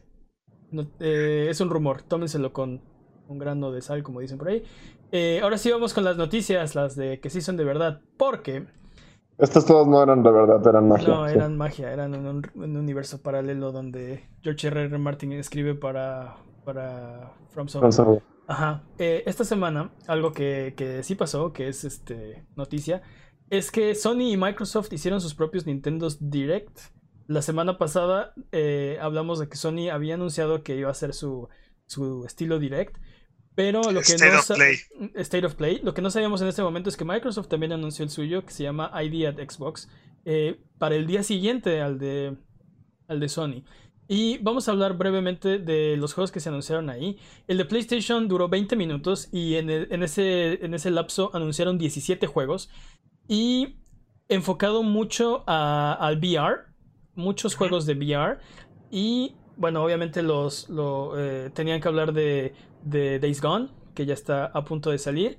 Eh, y bueno, eh, antes de hablar de, de- de los juegos, ¿vieron el, el State of Play? Uf, Sí. sí. Yo creo que. eh, yo creo que no estuvo mal. Yo creo que estuvo bien, pero quisiera ver su opinión. No sé tú qué opinas, Jimmy. ¿Qué te pareció? A mí me. Yo lo que vengo diciendo es que, como es el primer State of Play, no iban a meter toda la carne al asador. Iban a hacer como baby steps, ¿tú sabes? O sea, como no voy a dejar caer todo, no voy a dejar caer The Last of Us, no voy a dejar de caer este Death Stranding. Es como, vamos a probar qué tal nos sale, vamos a ver qué, cuál es el feedback que recibimos y después metemos más, más carne al asador. Ahorita no lo necesitamos, ahorita nada más vamos a hacer como el- la prueba de a ver qué pasa. A mí me gustó. Este, la verdad es que había muchas cosas que no me esperaba. Este, me hypeé mucho con Iron Man hasta que descubrí que era VR. Dije, bueno, está bien, vamos a probarlo. Tengo una razón para comprarme un VR. Sí, ese, ese, ese trailer fue un poco, un poco, un poco engañoso, porque no te das cuenta que es un juego, o sea, al principio es como, ¿qué estoy viendo, no? De repente caes en cuenta que es un juego de Iron Man, y es Sí. de, oh, será el juego de Square Enix, será el juego de, de ¿qué está pasando, no? ¿Qué estoy viendo? Y luego empieza el gameplay y te das cuenta que es, que es VR y es de, uh. Bueno, esa fue mi reacción. Mi reacción fue, oh, ok, Fue como, ok". Ajá, Ah, sí, sí, fue como ese sen- Este, fue como esa sensación de, de, de como cortar el hype, ¿no? Así como, este, te- me estaba hypeando bien chido y ¡ah! cortón. Entonces, este, y luego todas las, todas las escenas donde se ve Iron Man en tercera persona, hay un letrero que dice, este, esto no es gameplay, ¿no? Este, ni, ni sueñes que vas a ver esto en el juego. y luego cuando, cuando, cuando están las escenas de VR se quita el letrero, ¿no? Entonces es un poquito engañoso, pero, pero, pero bueno, volviendo al State of Play, ¿qué, qué opinas, Peps? ¿Buen- ¿Estuvo bien? ¿Estuvo mal? Yo creo que estuvo bien. Me recuerda un poco el primer Nintendo Direct, ¿no? Este, cuando Nintendo también anunció que iba a dejar de asistir a los E3 y, y creó los, los, los Directs. Este, también fue algo, recibió un, poco el mismo, la misma reacción, ¿no? No era lo que esperábamos, estuvo como un poco falto de impacto, pero creo que creo que es un excelente primer primer episodio y de ahí Y, y creo que, creo que tienen, tiene lo, lo que los dos dicen, creo que es exactamente lo que pasó en este, ¿no? Primero lo que dice, lo que dice Peps, es el primero y hay que poner una expectativa. Cuando venga el segundo y ya sabes que es un state of play y ya sabes qué esperar, vas a, vas a disfrutarlo más, vas a entender, vas a entender más lo que está pasando. Y en segundo lo que dice Jimmy, como la gente no sabe qué ver, como la gente no sabe qué, qué, qué, qué va a pasar, eh, vamos a, a, a reducir la expectativa, ¿no? Digo, no, no reducir la expectativa, pero si, si en este primero salimos con Death Stranding, salimos con The Last of Us, salimos con, eh, eh, no sé, información de, de Dreams, proyectos que no hemos anunciado, este, más VR, más... ¿Qué vas a hacer en el segundo, no? ¿Cómo vas a, este, vas a decepcionar a tu audiencia si, si, si sales con todas las, toda la fuerza en el primero, ¿no? Bueno, más que eso yo más que eso yo creo que PlayStation lo que estaba buscando hacer era generar una plataforma de que les permitiera informar de manera breve y concisa de qué, se, qué, es, qué es lo que traen entre manos, qué es lo que va a salir pronto, porque ninguno de estos, ninguno de estos juegos va más allá del 2019. ¿Es este, ¿Es este el sucesor de la conferencia del E3 de Sony? Yo, yo creo que sí podría ser. O sea, así es como te vas a enterar. Igual que, igual que como Nintendo nos presentó el Switch a través de un Direct. Yo creo que igual así va a ser cuando nos presenten el PlayStation 5 o lo que sea que traigan entre manos. Porque no hicieron PlayStation Experience el año pasado, no van a ir el E3 este año. Después anunciaron que, ups, ya no tenemos muchos juegos, como que se nos está acabando la, gasolina de esta generación. Este, y luego sale el State of Play. Entonces, es el primer movimiento que hemos visto que hace Sony después de el anuncio de que no iban a ir al E3, ¿no? Entonces, no sé, como que siento que, que tienes razón. Eh, Nintendo lleva haciendo muchos años eh, este, este tipo de anuncios de estilo direct. Mi preocupación es que como que pierdan el contacto con los fans, que había sido muy bueno esta generación. Habían estado muy cerca, ¿no? Había, se, podían sentar en una sala y platicar con, con los fans casi casi... Eh, sí, como, como, si, como si estuvieras en su sala, como si fueran cuates.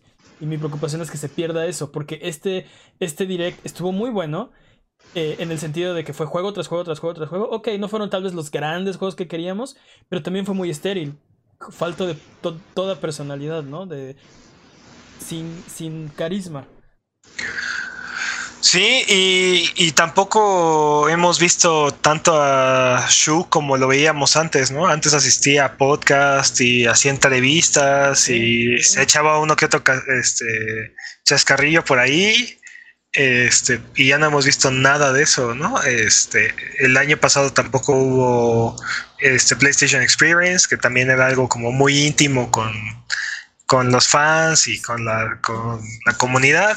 Y a eso me refiero, de que tú, tú sabes quién es eh, Gio Corsi, quién es Adam Boyce, que ya no está, eh, quién es Shu, ¿no? Shuhei Yoshida, quién es, quién era Jack Tretton, que ya tampoco está, eh, quién es este... No, no, no, pero a lo que me refiero es que hubo, hubo una época en la era del PlayStation 3 donde empezaron a acercarse a los fans. Este, ahora está Sean Layden, que también es una, una super personalidad. Este, eh, eh, el punto es que a partir de esa, de esa época donde estaban tratando de ganar terreno, se vuelven muy cálidos y empiezan a, a, florecer esta personalidad que, o sea, nos empiezas a, ver a las personas que están trabajando en Sony. Y, y creo que eso es algo que tiene muy valiosa la marca de PlayStation en este momento, que esa, ese, ese, ese approach que que solo Sony tiene con sus fans eh, es algo muy particular que a mí me gustaría que conservara, ¿no? Que sientes que te puedes sentar a platicar con ellos. Eh, es muy es muy subjetivo, dude, porque así como también te podías sentar a platicar, entre comillas, ¿no? Con este Reggie, ¿no? Y, y, y, decía cosas chistosas y hacía cosas chistosas. ¿Cuántas veces, cuántas veces ¿Cuántos años la gente le estuvo pidiendo a Nintendo Mother 3, no? Y todavía lo seguimos pidiendo. ¿De, qué hablas que le estuvieron? Y, jamás y jamás pasó, ¿no? este, o sea, de hecho, de hecho, de hecho, él se retiró y, y, de todas maneras nunca apareció Mother 3 en, en América, ¿no? Y Phil Spencer también ha tenido un acercamiento también como más abierto y ha estado, y ha tenido, y ha estado haciendo cambios dentro de la compañía, ¿no? Entonces. Mayor Nelson también es como, es como la, sí, como el, que está junto a los fans, ¿no? Pegadito, este, interactuando con ellos, comunicándose con ellos. Que desde que bocheó la presentación del Xbox One, ya casi no hemos visto a Mayor Nelson. ¿no? ahí. Sigue ahí en Twitter, anda, todavía. O sea, sí, pero bueno, el, bajó su presencia. A lo que voy es, a lo que voy es, eh, todo esto es, al final de cuentas es este, es imagen corporativa y lo que realmente importa es lo que están haciendo las compañías, ¿no? Y Sony no ha dejado de, de generar juegos este first party que valen la pena y esa es la parte importante, ¿no? Entonces, mientras sigan, mientras sigan cumpliendo esa parte, yo creo que Sony y la relación con el consumidor va a estar bien. Pero pues. Sí, la relación sí, pero te digo, bueno, es, como mi preocupación, la calidez, si me explico, el, acercamiento, el sentirte tan cerca de la marca. Creo que Sony es el que mejor lo hace. Y creo que eh, Nintendo es el que peor lo hace. Es el que se siente más así como está en el. Shigeru Miyamoto vive en una nube, este, en otra dimensión, donde hace juegos, ¿no? Este, es intocable, inalcanzable, es imposible acercarte a él. A eso se siente. Pero bueno, vamos a seguir hablando de, esto porque eh, algún juego que, que, quieran. Pues fueron 17 juegos, no sé si los deberíamos mencionar todos. Este, Yo creo que. No, por favor, no. Creo que los, los, highlights, bueno, que fue VR, eh, muy enfocado a VR. Iron Man VR, no sabíamos que este juego existía hasta, hasta este State of Play. Eh, Se vio también eh, Blood and Five Truth. Nights at Freddy's. Bueno, ahorita vamos a ese, pero porque Blood and Truth eh, de London Studio, 28 de mayo, anunciaron finalmente la salida. Sí estamos viendo Five Nights at Freddy's aquí atrás para los que están viendo el video. Eh, se, pueden, lo- se pueden meter a verlo a youtube.com diagonal a. Eh, ¿Qué otro? Trover Saves the Universe, ya habíamos mencionado arriba en anuncios que el 31 de mayo para PlayStation va a salir un poco antes que para PC. Eh, Everybody's Golf VR, 21 de mayo. Creo que tampoco estaba anunciado este juego, al menos yo no, no lo había escuchado. Eh, ¿Qué más? FNAF. Ah, perdón, Jimmy, ¿dijiste algo? Eh, Ah, yo. pues,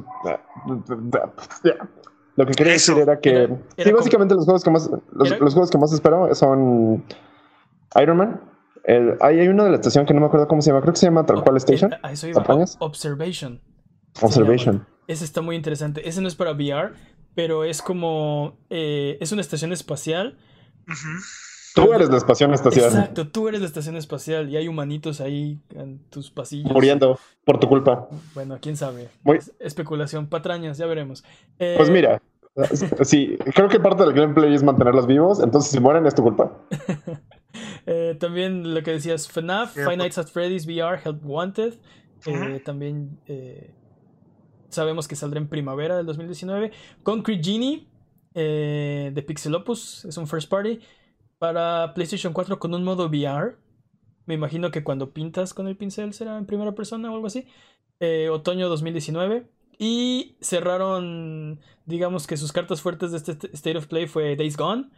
Con un nuevo tráiler de historia que creo que fue un poco innecesario. Porque a pesar de que, de que pues sí es un tráiler nuevo y lo que sea, no nos dijeron nada, ¿no? O sea, El hype. Sí, hype, hype, hype, definitivamente, pero no sé, creo que... eh, no, no, no sé, no tenían que haber lo puesto, yo, yo pienso. El- No, No el hype es A. Mane, a Mane no le gustó. no, no me A Mane, a Mane no le gusta el hype. A Mane no, no, le me- gusta que me- le den cosas me encanta gratis. el hype, pero no me, no me, no me gusta que, que, que me... No, no me gusta emocionarme a lo, a lo tonto, ¿no? O sea, como... Days Gone. Ah, no es nada. bebé. O sea, ah, no me enseñaron nada nuevo. Pero no entiendo qué Yo perdí querías. bastantes, yo perdí bastantes Sí, cosas. No entiendo qué querías. Pues Sí, sí. es es que siento que se enfocaron en la historia, ¿no? Y en que es una historia trágica. Y, y en mecánicas también. Ma- ma- sea, maldita sea, odio la historia, la odio. fue un la trailer. O sea, Sí, no digo, sé. yo sé que tú ya, yo, yo- yo sé que tú ya tienes hecha tu decisión, lo vas a Ah, comprar lo voy a y, comprar, lo y voy a ya no estás esperando el momento en el que salga para jugarlo, pero pero pues hay mucha gente a la que todavía no está del todo convencida y creo que fue un trailer bastante servicial. Yo, yo lo que Yo- siento que me dijo el tráiler es este, esta historia. Es una historia muy, eh, muy dramática y tal vez te ponga triste, ¿no? Y es de, ajá, es un apocalipsis zombie, de a huevo es una tragedia. No sé, siento que no me dijo. No necesariamente, Dirt Racing. Bueno, Mortal Kombat. Ah, y cerraron con Mortal Kombat 11. Creo que muy buena decisión de haber cerrado con, con esto porque no solo levantó el ánimo, sino ¿Por que qué? ahora sí, ahora sí vimos cosas que, que, que eran interesantes. El anuncio de, de Jax, de Kung Lao y de Liu Kang. Y aparte, Mani es- opina. este, sí, es totalmente mi opinión. Este, si están en desacuerdo, Sí. obviamente están equivocados. Totalmente, ¿Qué? ¿Por qué? totalmente en desacuerdo. ¿Estás totalmente en desacuerdo con Mortal Kombat Sí. 11? O sea, no creo que haya sido el fuerte de la conferencia, deben de haber cerrado con Days Gone y ya. Pensé que esto era un anime, ni siquiera les había Oh. preguntado. No, O incluso haber cerrado con Iron Man. Sí, así es. No, para mí Iron Man fue una, una, un poquito de decepción, fue como cortarme el hype, te digo. Es como, me estoy emocionando y es VR. Yo creo, yo creo que, yo creo que así los highlights definitivamente fueron Iron Man, fue Observation, Sí, Observation. FNAF No. y, y Days Gone. Mortal Kombat 11, a ver, a ver, a ver, a ver, a ver. Mortal Kombat 12 para mí fue como un comic relief, ¿sabes? Sí, O sea- yo siento que levantó otra vez el ánimo, como que, como que cerraron fuerte, cerró en, en, en una nota alta. Ni siquiera, es, es un juego que va a salir para todas las plataformas. Va a ser- es un juego que está disponible en todos lados. Ya, ya tuvo como tres eventos el juego. Este, ahí viene el beta. O sea, ¿Qué, qué hizo este tráiler que no hizo el de Days Gone? Te enseñó algo que no sabías de la historia, que va a ser como una especie de, de batalla entre, lo, entre los... Days Gone, Days Gone también te enseñó algo que no sabías de la historia. ¿Qué, qué no sabías de la historia? ¿Qué? Pues que está buscando a su morra, que ya la conocía, que tiene que ir hacia cierto lado. X. Bueno, eso eso de está, eh, eh, de eso está un poco más Zombie. compleja. Lo de todo Apocalipsis Zombie. El punto es que, el punto es que Mortal Kombat eh, siento yo que pusieron cosas que no, no sabías que tenías que estar esperando, ¿no? Aunque no sabíamos de la, de la esposa de Deacon o este. Sí, como las escenas nuevas que sacaron. Es un apocalipsis zombie. O sea, obviamente va a ser una maldita tragedia, una novela así de córtate las venas. Y Mortal Kombat 11 no sabías que iba a estar Liu Kang, que iba a estar Jax, que iba a estar Kung Lao. ¿Cómo no? ¿Cómo no? Claro que sí, lo supimos desde el principio. Sabemos que la ¿No? historia es, es tiene que ver con el viaje en el tiempo y que, y que es Raiden metiendo la pata como siempre. Como siempre, sí, sí. Estúpido, Raiden. A ver, bueno, ¿No? Bueno. Pero Para, para, para mí Mortal Kombat fue como el highlight de todo esto, pero veo que, veo que estoy ¿No? totalmente equivocado. No manden sus Raiden-. Raiden básicamente es el, el Zeus de Mortal Kombat.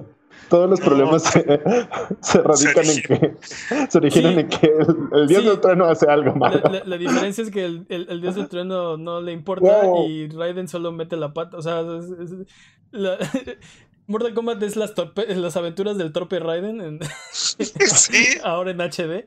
Y Sí. más bien siento que Zeus no le importa. O sea, es como, ah, sí. ta- también es correcto. ah, Es sí, una, buena, este, es, una, es una buena forma de, de empezar algo. Un dios llega, hace algo y jode todo. Sí, Sigamos. sí, estaba Raiden un día. Así, así empiezan todos los, los Mortal. Kombat. Todos los problemas de Mortal Kombat. Exactamente. Bueno, pero eh, ni siquiera hemos terminado de hablar de esto porque después de eso siguió el de Xbox el día siguiente. Y este fue un poco más corto. Hablaron solo de 8 juegos en 13 minutos. Y fue algo menos, eh, menos dinámico. No, no fue juego, juego, juego, juego.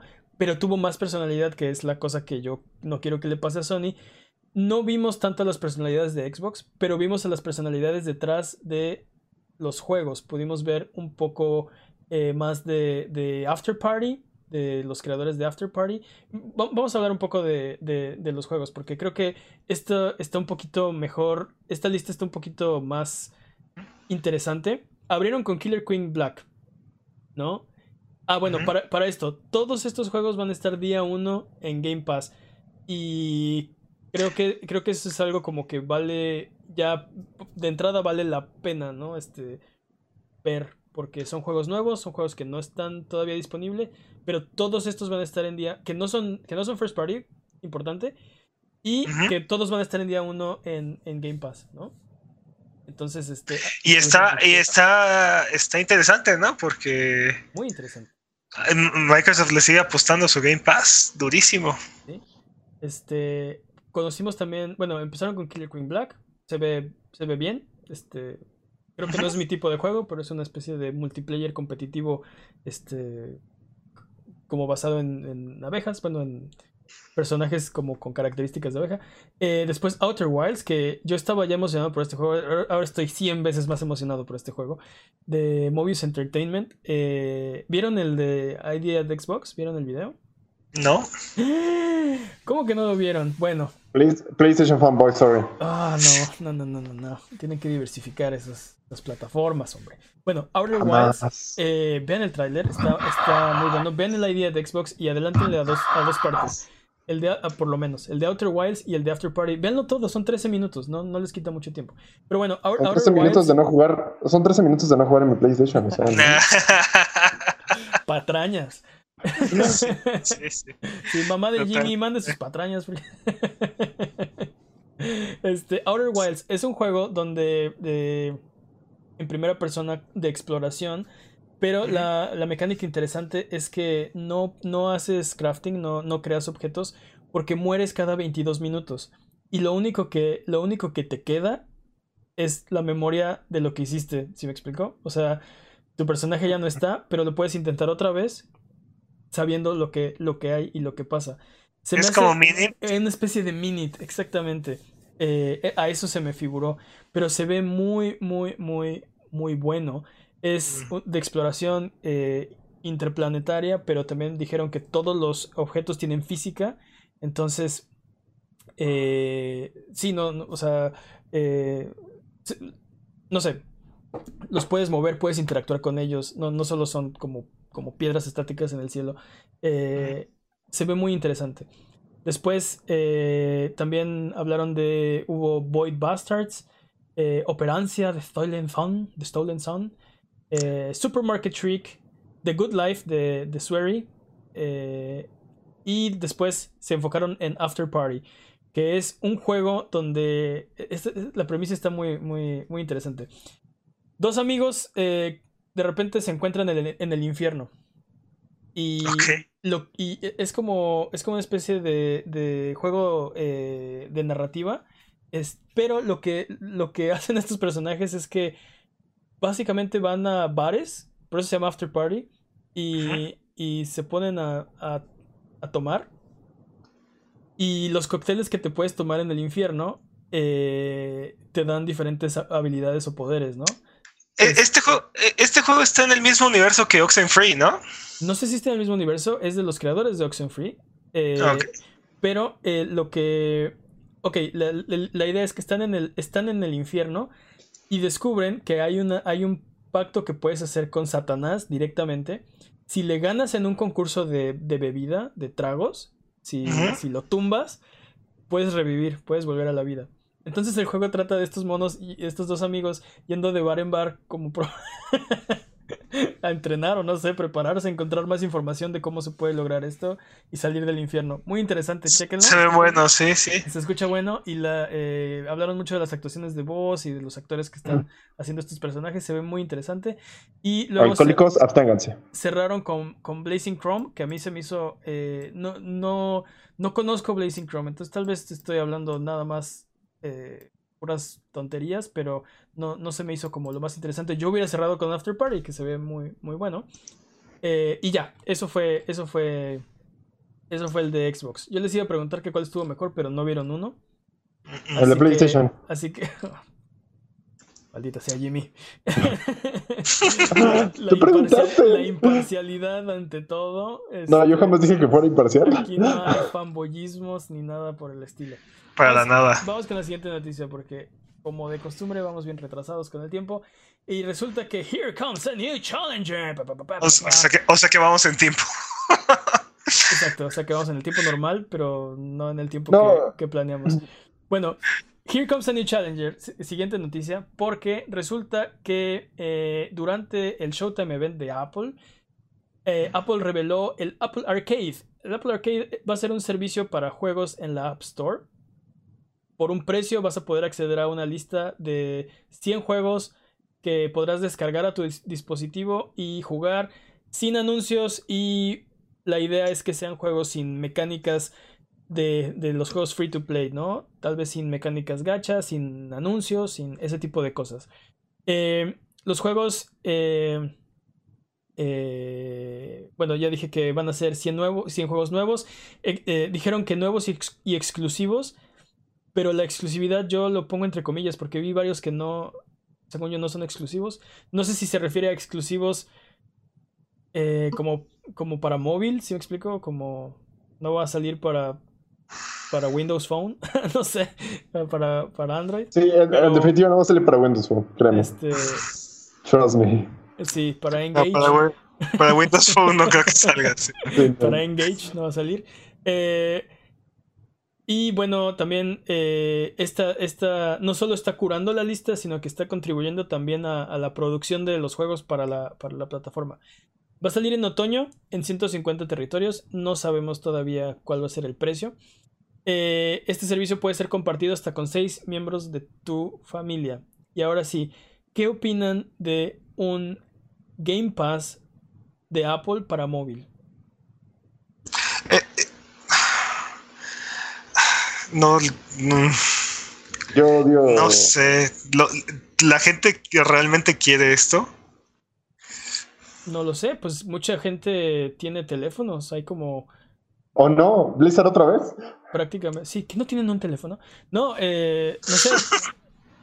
A lo que voy es que tal vez... Las pesadillas. Tal vez prefieres jugar, o sea, un juego de móvil, tal vez juegas juegos móviles, pero quisieras como ahorrarte los anuncios o Este... Creo, que, creo que es bastante buena la idea en, respecto justamente a lo que acabas de mencionar. Yo, por ejemplo, yo ya no juego juegos de móvil porque una, mis celulares no aguantan, se me acaba la batería y no lo necesito. No necesito que se me acabe la batería porque a veces necesito mucho mi celular. Entonces, este, esa es una. La, segunda es que, creo que es una, una parte muy buena como, por ejemplo, de ir en, el camino en el, donde no tienes este, conexión a internet, ya puedes jugar como esos juegos. O donde necesitas, no sé, estás en la clase más aburrida de tu día y necesitas ponerte a jugar, eso está muy chido. Sin embargo, yo mis problemas de adicción prefiero no hacerlo. Creo que es una... Está interesante la oferta. Creo que eso de no tener anuncios, tener esa clase de juegos sin que tengas esta restricción de pay to win, me parece algo interesante, a ver cómo les va. La verdad es que... No, no, dijeron no va a haber pay to win, dijeron... O sea, no, no creo que estén erradicadas las microtransacciones, simplemente van a estar...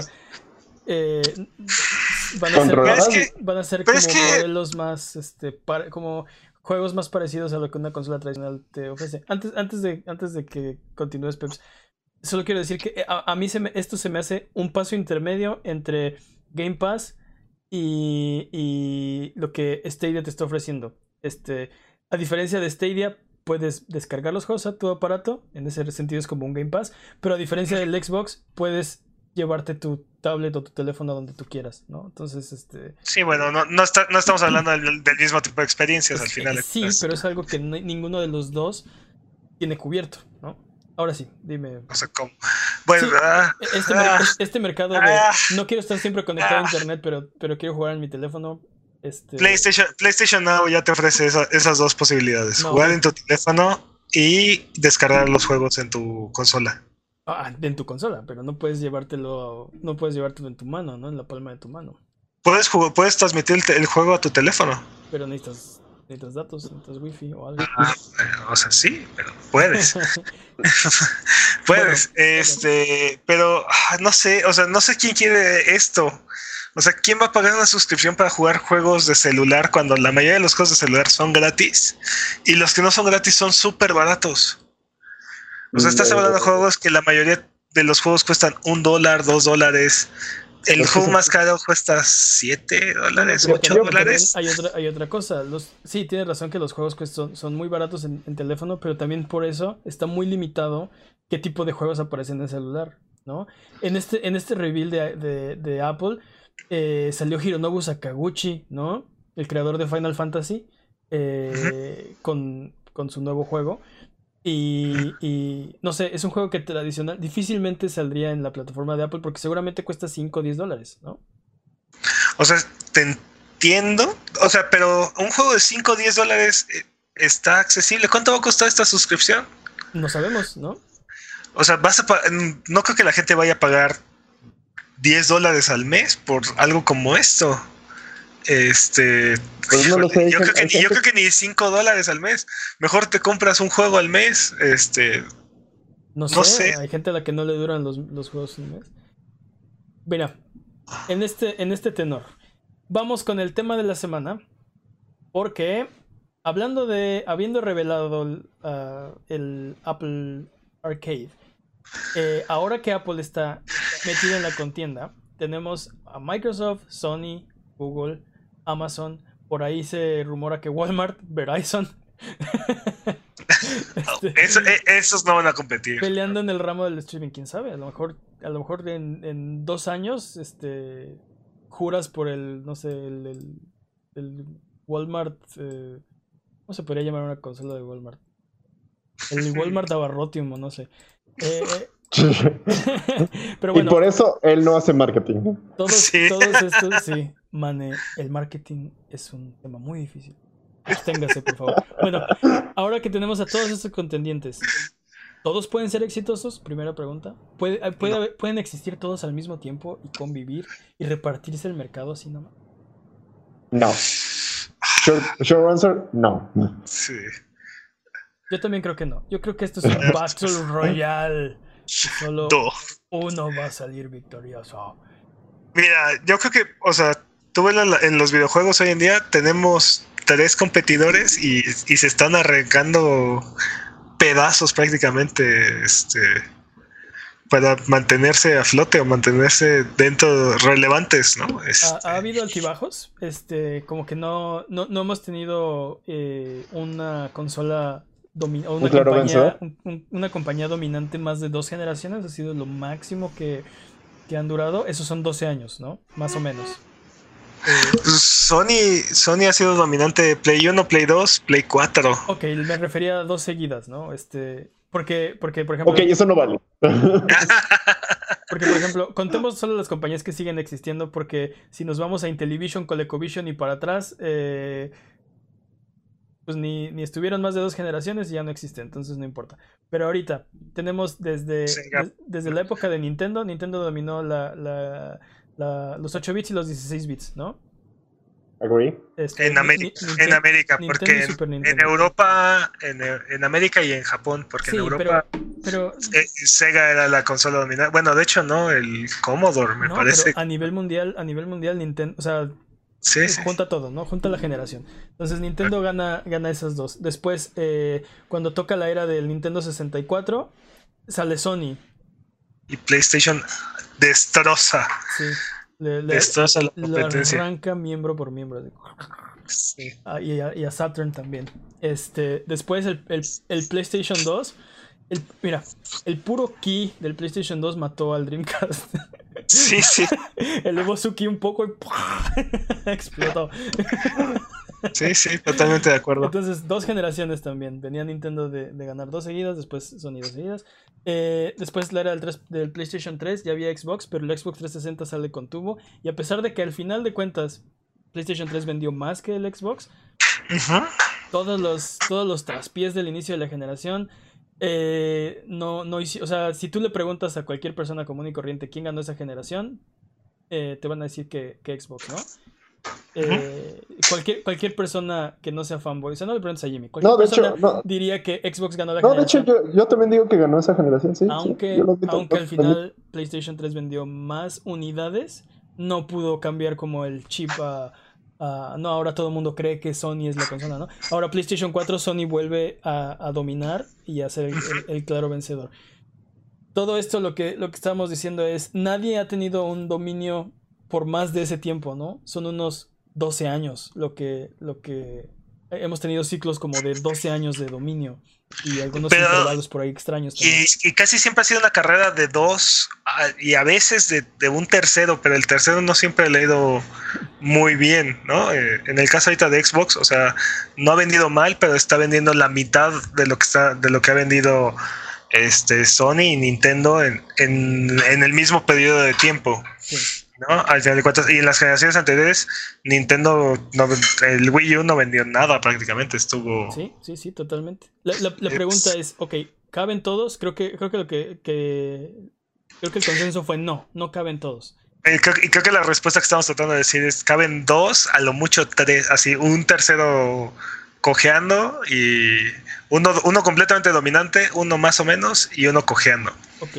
¿Qué, qué, qué es lo. A ver, vamos, a, vamos por cada uno. ¿Qué es lo emocionante de los ofrecimientos que tienen estas, estas plataformas? Vamos primero con los tres que ya existen, ¿no?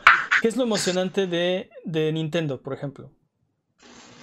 Ah, es, bueno, Nintendo no tiene ahorita ningún servicio ningún servicio eh, eh, en línea, pero lo más emocionante de Nintendo siempre ha sido sus, sus first party y la innovación que hace en el hardware. Yo no, yo no veo como eh, que no, veo que Nintendo tenga planes de refresco en este momento. Entonces, Switch es su consola de nueva generación, es su consola de la siguiente generación, parece ser. Entonces, eh, yo creo que Nintendo va, va, a seguir con. O sea, le va a apostar todo al Switch y al First Party, pero entonces quiere decir que están atacando como el mercado de los portátiles, ¿no? Un poco de lo que también va a ser, va a tratar de atacar Apple que, creo que están como tratando de juntar sus mercados, porque Nintendo siempre ha tenido, siempre ha dominado el mercado de los móviles, de, las consolas portátiles. Ha sido el rey desde el Game Boy y nadie lo ha podido mover. ¿no? Y, y, por el otro lado tiene las consolas, que tiene ahí uno que otro juego bastante, bastante bueno, muy celebrado, pero no, es no ha sido suficiente como para vender este, grandes cantidades. Juntó ahorita sus dos mercados y yo creo que, como dices, esa va a ser su estrategia de aquí a unos años más todavía. Ok, ¿qué va a hacer, qué va a hacer Sony? Yo creo que esa es la gran incógnita, el, gran signo de interrogación en este momento es ¿qué carajos va a hacer Sony? Mira, te, podemos responder primero qué va a hacer Microsoft y creo que de ahí nos va, nos va a dar parte la respuesta de, de qué va a hacer Sony. ¿Qué va a hacer Microsoft? Porque, porque Microsoft ya tenemos ahí rumores de primero el Xbox One este, All Digital. Y luego tenemos ahí, ya anunció su nuevo proyecto, este, su nueva consola, creo que se llama Scarlet. Ok, sí. Este, o sea, ya sabemos, ya sabemos que hay una nueva consola en camino y aparte nos acaban de confirmar xCloud y siguen y le siguen echando con todo a, a, Xbox Pass. La, estrategia de, Microsoft es eh, vamos a estar en todas las plataformas y básicamente vamos a ofrecer todo. ¿Quieres una caja abajo de tu tele? Aquí está el Xbox eh, Scarlet. ¿Quieres solamente streamear? Aquí está esta otra caja que solo streamea. ¿Quieres eh, no sé, este... La consola más poderosa, aquí está... Aquí está... El servicio de, ¿Cómo se dice? De, streaming. a la carta, aquí está el X-Pass, ¿no? O sea, quieren atacar todo, todos los mercados. Entonces, ¿qué va a hacer, qué va a hacer Sony? Pues Sony, tenemos rumores del PlayStation 5. Obviamente va a subir un PlayStation 5. Pues no, no sabemos porque ya a estas fechas estábamos esperando noticias o incluso el State of Play también hubiéramos esperado que ahí hubiera alguna novedad. No, pero estamos, estamos esperando PlayStation 5. Y de ahí nada más tenemos este PlayStation Now, ¿no? Que de ahora, que recientemente se movió a. Digo, no, tienes PlayStation Now y tienes este. ¿Cómo se llama esto? Ah, Remote Play, ¿no? Que, que recientemente se movió a iOS. iOS, sí. Este, y ahí ya habían celulares, algunos Android de Sony que, que, que, brindaban soporte a esta función, ¿no? Entonces. Para mí, es el, para mí es el signo de interrogación, Sony. ¿Qué van a hacer? Porque no veo que estén tratando de hacer un servicio. Ok, PlayStation Now. Pero PlayStation Now es la tecnología de Gaikai de hace. ¿Cuánto? ¿10 años?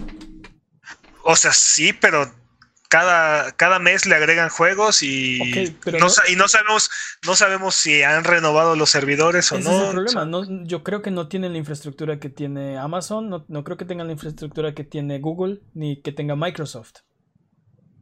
Bueno, definitivamente que Amazon y que, y que Google, imposible, ¿no? Que este, Microsoft, Microsoft no sabemos. Ah, Microsoft, la generación pasada, bueno, esta generación entró así anunciando, no, que el poder de la nube y todo en la nube y la nube y la nube y al final, nada, ¿no? O sea, esta generación Xbox One, el poder de la nube no se vio reflejado en ningún lado. Ok, pero, pero, pero todos los data centers de Microsoft, o sea, tienen, tienen una infraestructura muy cañona a nivel mundial en, en esa tecnología de de, data centers, de servidores, de, sí, de centros de procesamiento. O sea, ofrecen esos servicios a, las demás compañías. No Xbox, obviamente, Microsoft, ¿no? Eh, a, mí, eso me preocupa de Sony, que no veo que tengan algo parecido para competir con eso. Y yo creo que Gaikai, por más innovadora que haya sido la tecnología en su momento, creo que ya está muy atrás de lo que, de lo que Google eh, está prometiendo, ¿no? Es que la respuesta, la respuesta es no sabemos. Por eso, pero es, especulación. ¿Qué va a hacer Sony? ¿Qué va a hacer? Desafortunadamente. La mejor cosa del mundo. el fanboy hablado. No, no, no, A ver, déjame recortarlo de la, de la pantalla.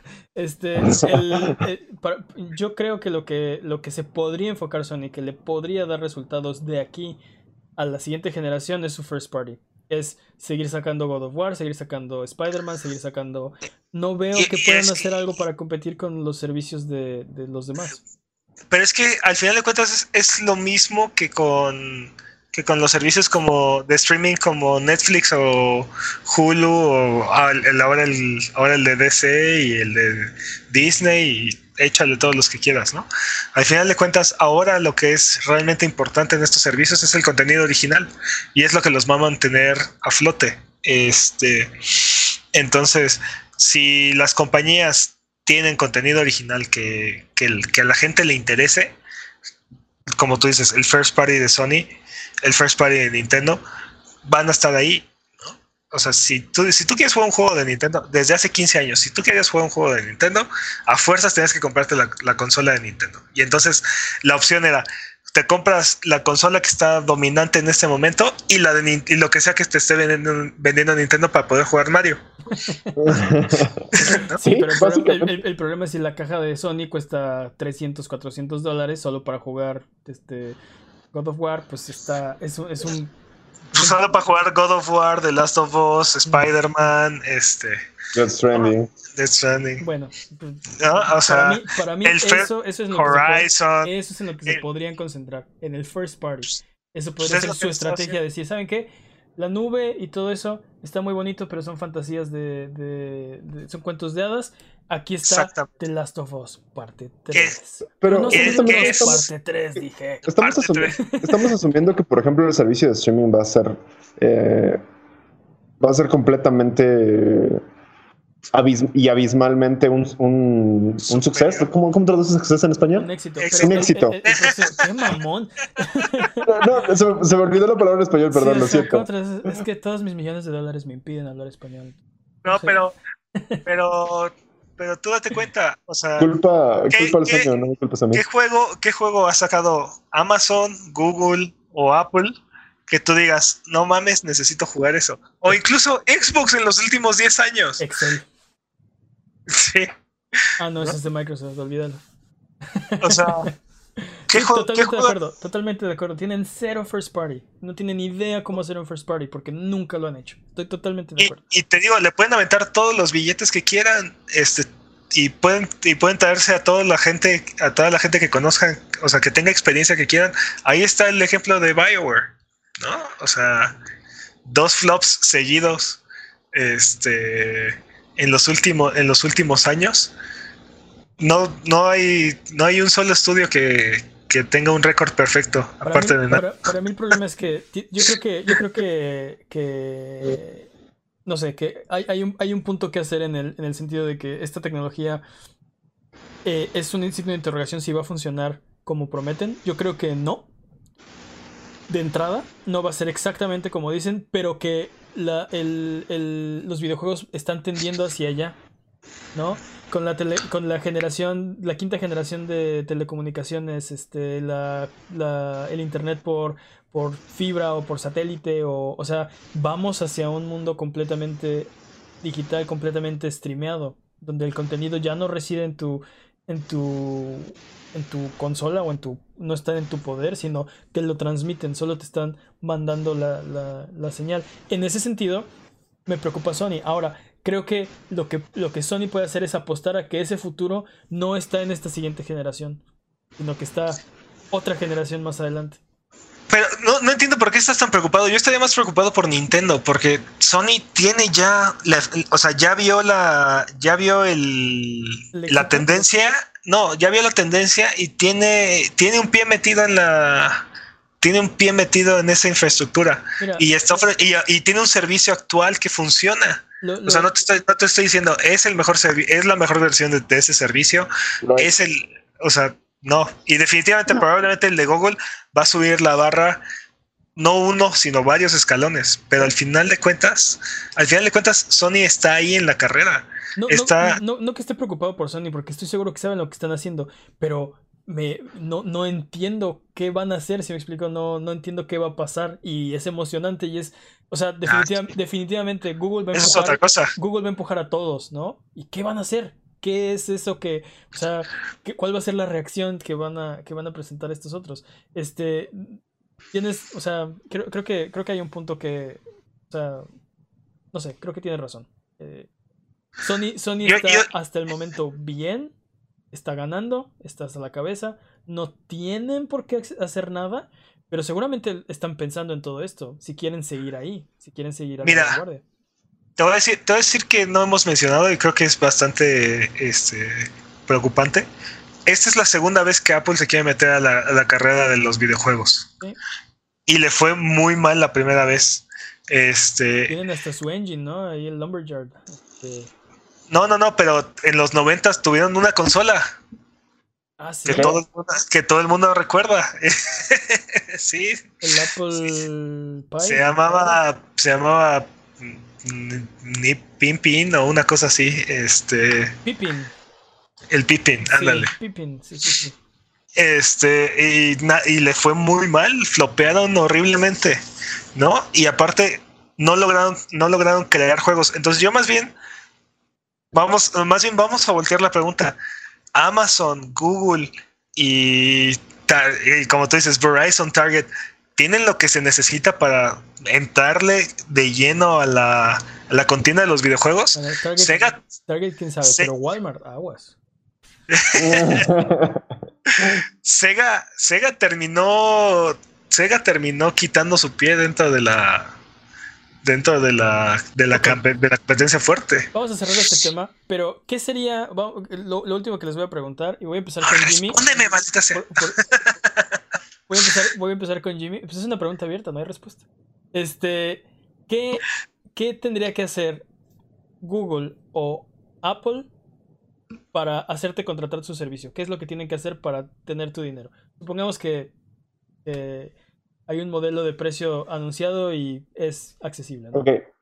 Creo que Google tendría que darme la seguridad de que no lo va a dropear. Creo que eso es un, un gran issue con, con Google, para empezar. Totalmente de acuerdo. Y Apple. Apple no está entre mis favoritos por muchas razones. Ah, la principalmente es que tú no juegas en una Mac, tú juegas en una PC. O sea, yo.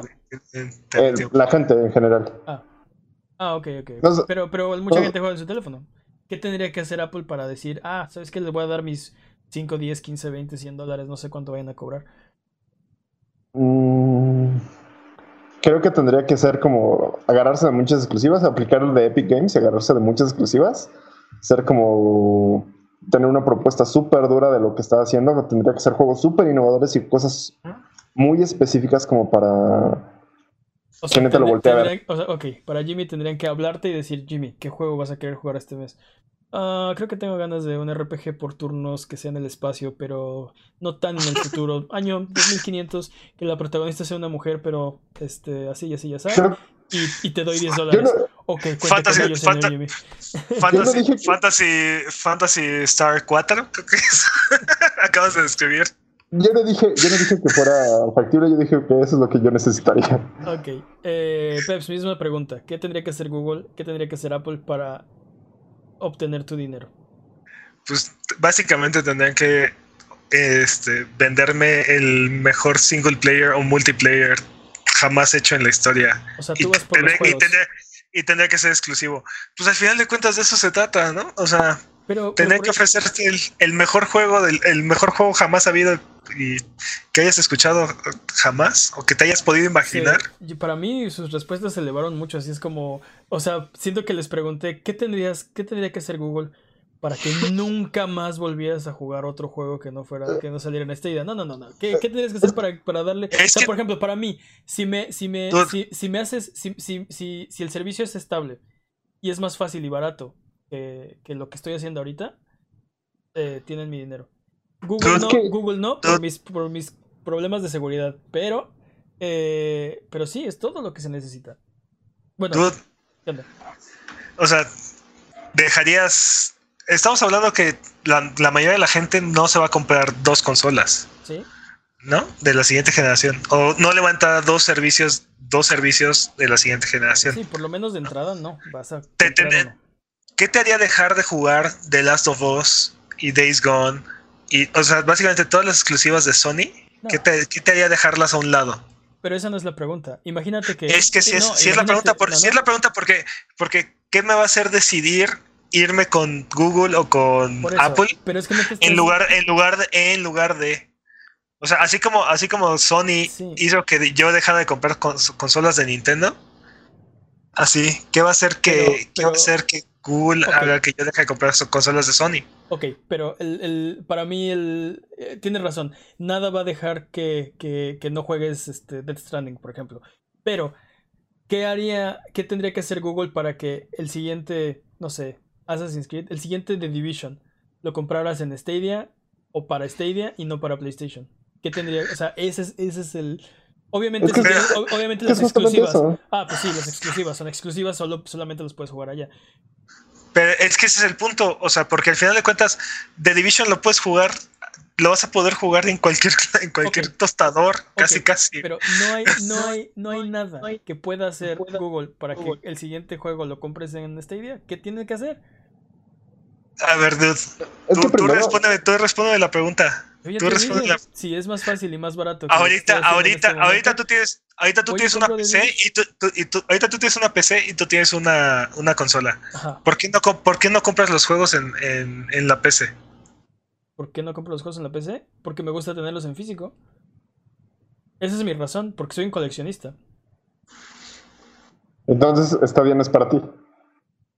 O sea, tengo, tengo, no, tengo la opción, o sea, si tengo la opción, yo personalmente tengo la opción de comprar, de comprar el juego físico y comprar el juego digital y los voy a tener más o menos al mismo tiempo, al mismo precio, lo compro, en- lo compro en físico. Así lo hago yo, ¿no? O sea, básicamente acaba de responder su propia pregunta con no hay nada que puedan hacer. Básicamente. Y, y Bueno. dice, y, dice, y dice que nosotros pusimos la barra muy alta. No. Pero estamos, estamos, ok, estamos hablando de un futuro completamente digital, ¿no? Si, si el juego solo está en digital, no hay, no hay versión física. Ujú. ¿Qué- Ajá. qué- Ajá, Ajá. Oh, sí, o sea, eh, bueno, esa es la pregunta. Este, ajá, ah, ok, yo, yo la respondo. Ok, Sí. este, pues te digo, si, si es más, si es más fácil y barato eh, que lo que estoy haciendo ahorita, pues ahí lo, lo jugaría en Stadia, ¿no? No, no. ¿Cómo, ¿Cómo hasta lo dudó? No, pues es que ya, lo- ya lo dije, ya respondí eso. Sí, digo, mi, mi- mi problema, mi problema con Stadia es que es de Google. Y mi problema con Google es que se dedican. Su negocio es vender tu información personal a anunciantes, Me Más o preocupa estar menos. jugando de Division No, y que de, me, me preocupa estar jugando de Eh, eh. Division y que de repente mi mono salga. Oh, porque ah, nada me refrescaría más que un Gatorade. Oh. Más, más, bien, Sí. más bien es al revés. O sea, más bien- lo que hace Google es al revés, ¿no? O sea, No. Google te tiene perfilado y entonces le, direcciona la publicidad hacia el, hacia el, hacia el personaje, hacia la persona, hacia el target, pues. sí, pero ¿quién paga, ¿quién paga las cuentas de Google?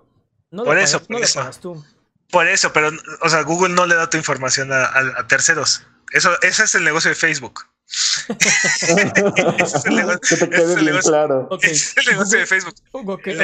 Google no da tu información porque entonces ya no tendrían negocio, pero le dice a sus anunciantes, yo sé quién, a Exacto. quién quiere tu producto. Yo se lo Exacto. voy a ofrecer a la, a la gente que lo quiere. Exactamente. Eso están vendiendo, tu información. Así que bueno, no vamos a debatir eso. Eh, vamos con la siguiente noticia. Vamos muy tarde. Noticia número dos, por cierto. Sí, esta fue la segunda noticia del día. Así que vámonos rápido. Vamos con noticias menos eh, agradables que la, la siguiente guerra de las consolas. Deberíamos poner un mapa y batallones. Y así de aquí está, aquí está Microsoft. Y mira, se acerca por acá por la nube, ¿no? Este- y acá está Nintendo en un bote de basura buscando hotcakes. así es. Está en su rollo. Pero bueno. Te, te ríes porque sabes que es verdad. Sí, están, están en su rollo, ¿no? Son, como, sí, Nintendo, eh, Nintendo hace varias generaciones que es como un vagabundo buscando hotcakes en un bote de basura. Así, quién sabe qué está haciendo, pero está teniendo un éxito. Así de-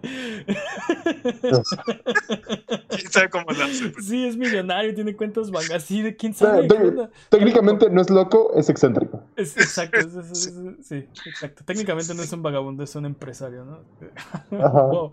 Bueno, la siguiente noticia no, no, es, no es tan agradable. Eh, oh, apareció un logo detrás de mí y es el logo de EA. Porque EA eh, esta semana despidió a 350 personas. Eh, desafortunadamente, los puestos de los altos ejecutivos de la compañía resultaron ilesos. Para sorpresa de nadie. para sorpresa de nadie. Y eh, la gente que se está que se está encontrando en esta situación es de los departamentos de administrativos de marketing, de publishing y de operaciones.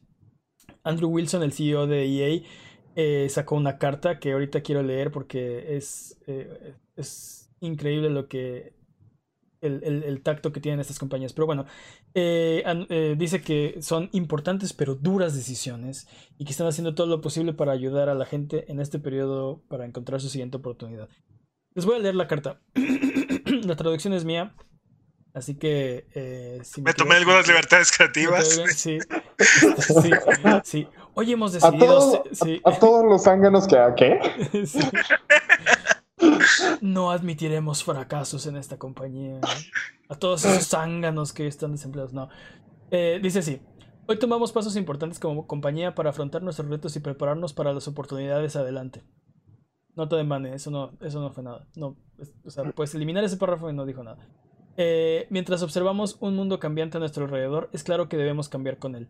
Estamos haciendo cambios deliberados para cumplir mejor nuestros compromisos refinar nuestra organización y alcanzar las necesidades de nuestros jugadores. Como parte de esto, hemos hecho cambios a nuestra organización de marketing y publicación, nuestros equipos de operaciones y hemos reducido nuestra presencia en Japón y Rusia mientras nos enfocamos en diferentes modos para servir a nuestros jugadores en estos mercados. Además de los cambios organizacionales, estamos enfocados en incrementar la calidad de nuestros juegos y servicios. Grandes juegos continuarán siendo el núcleo de todo lo que hacemos. Nota, nota de mande. ¡Ja! Eh, y, estamos, pensando diferente acerca de cómo impresionar e inspirar a nuestros jugadores. Este es, este, este es un día difícil. Los cambios que estamos haciendo hoy impactarán a unos 350 roles en nuestra compañía de 9.000 personas. Estas son importantes pero difíciles decisiones y, nos y no las tomamos a la ligera. Somos amigos y colegas en EA, apreciamos y valoramos las contribuciones de todos y estamos haciendo todo lo posible para cuidar a nuestra gente, para asegurar que estamos encargándonos de nuestra gente para ayudarlos a través de este periodo. Ok, creo que repetí un párrafo por ahí. Para encontrar su siguiente oportunidad. Esta es nuestra mayor prioridad. Esa es la carta completa que, que, lanzó Andrew Wilson y yo la veo como súper... Eh, PR bullshit. PR bullshit. Fuera de toda, de, de toda compasión y empatía por lo que están haciendo. Y es de, sí, nos enfrentamos a nuevos retos y tenemos que ver el futuro y... Man, estás, estás básicamente en la misma carta donde estás despidiendo a 350 personas, ¿no? Falta, para mí, una, una falta de empatía, una falta de, de, de, humanidad, una falta de, tacto. Recuerden, ustedes no son el futuro. Digo, ¿alguien le sorprende? Sí, estamos enfocados al futuro. Tú no, tú no, Juan. Este, no? te enfoques en el futuro. Deja de hacerlo. No, te vamos a pagar por ese enfoque. Sí, bueno. Este, ¿Alguien, ¿Alguien le sorprende al final de cuentas? Eh, eso de queremos. Eh, vamos a reducir nuestra presencia en Japón y Rusia para servirlos mejor. ¿Qué? Sí. Es que son es que lo que tú no sabes es que son minimalistas. Sí, entre menos antes están mejor servidos, eso es lo que estás diciendo. de hecho, de, hecho desaparece, de hecho, con esto desaparece EA y Japón, ¿no? Sí, sí, cerraron, cerraron completamente EA y Japón. Eh, terribles noticias. Esto se suma a las otras noticias que habíamos reportado en otras semanas de que eh, este, los ejecutivos de EA son de los mejores pagados de, de la industria y de los otros despidos que tuvieron también. Terribles noticias y siguen eh, acumulando carretadas y carretadas de billetes. Es muy... Sí. Un escenario muy difícil de, entender. Bueno, para mí. Este, pues a nadie le sorprende, ¿no? Este, es, es muy impresionante ver lo dispensables que son las personas en esta industria. Este, la facilidad con la que despiden este, grandes cantidades de gente. Sí, y de ahí las, aparte, pláticas de, hacer una, una este, ¿cómo se llama? Un sindicato, ¿no? Un sindicato, pero bueno, difícilmente va a poder, un sindicato va a poder ayudar a los empleados de EA en Japón, ¿no? Pero, este... Totalmente de acuerdo, totalmente de acuerdo.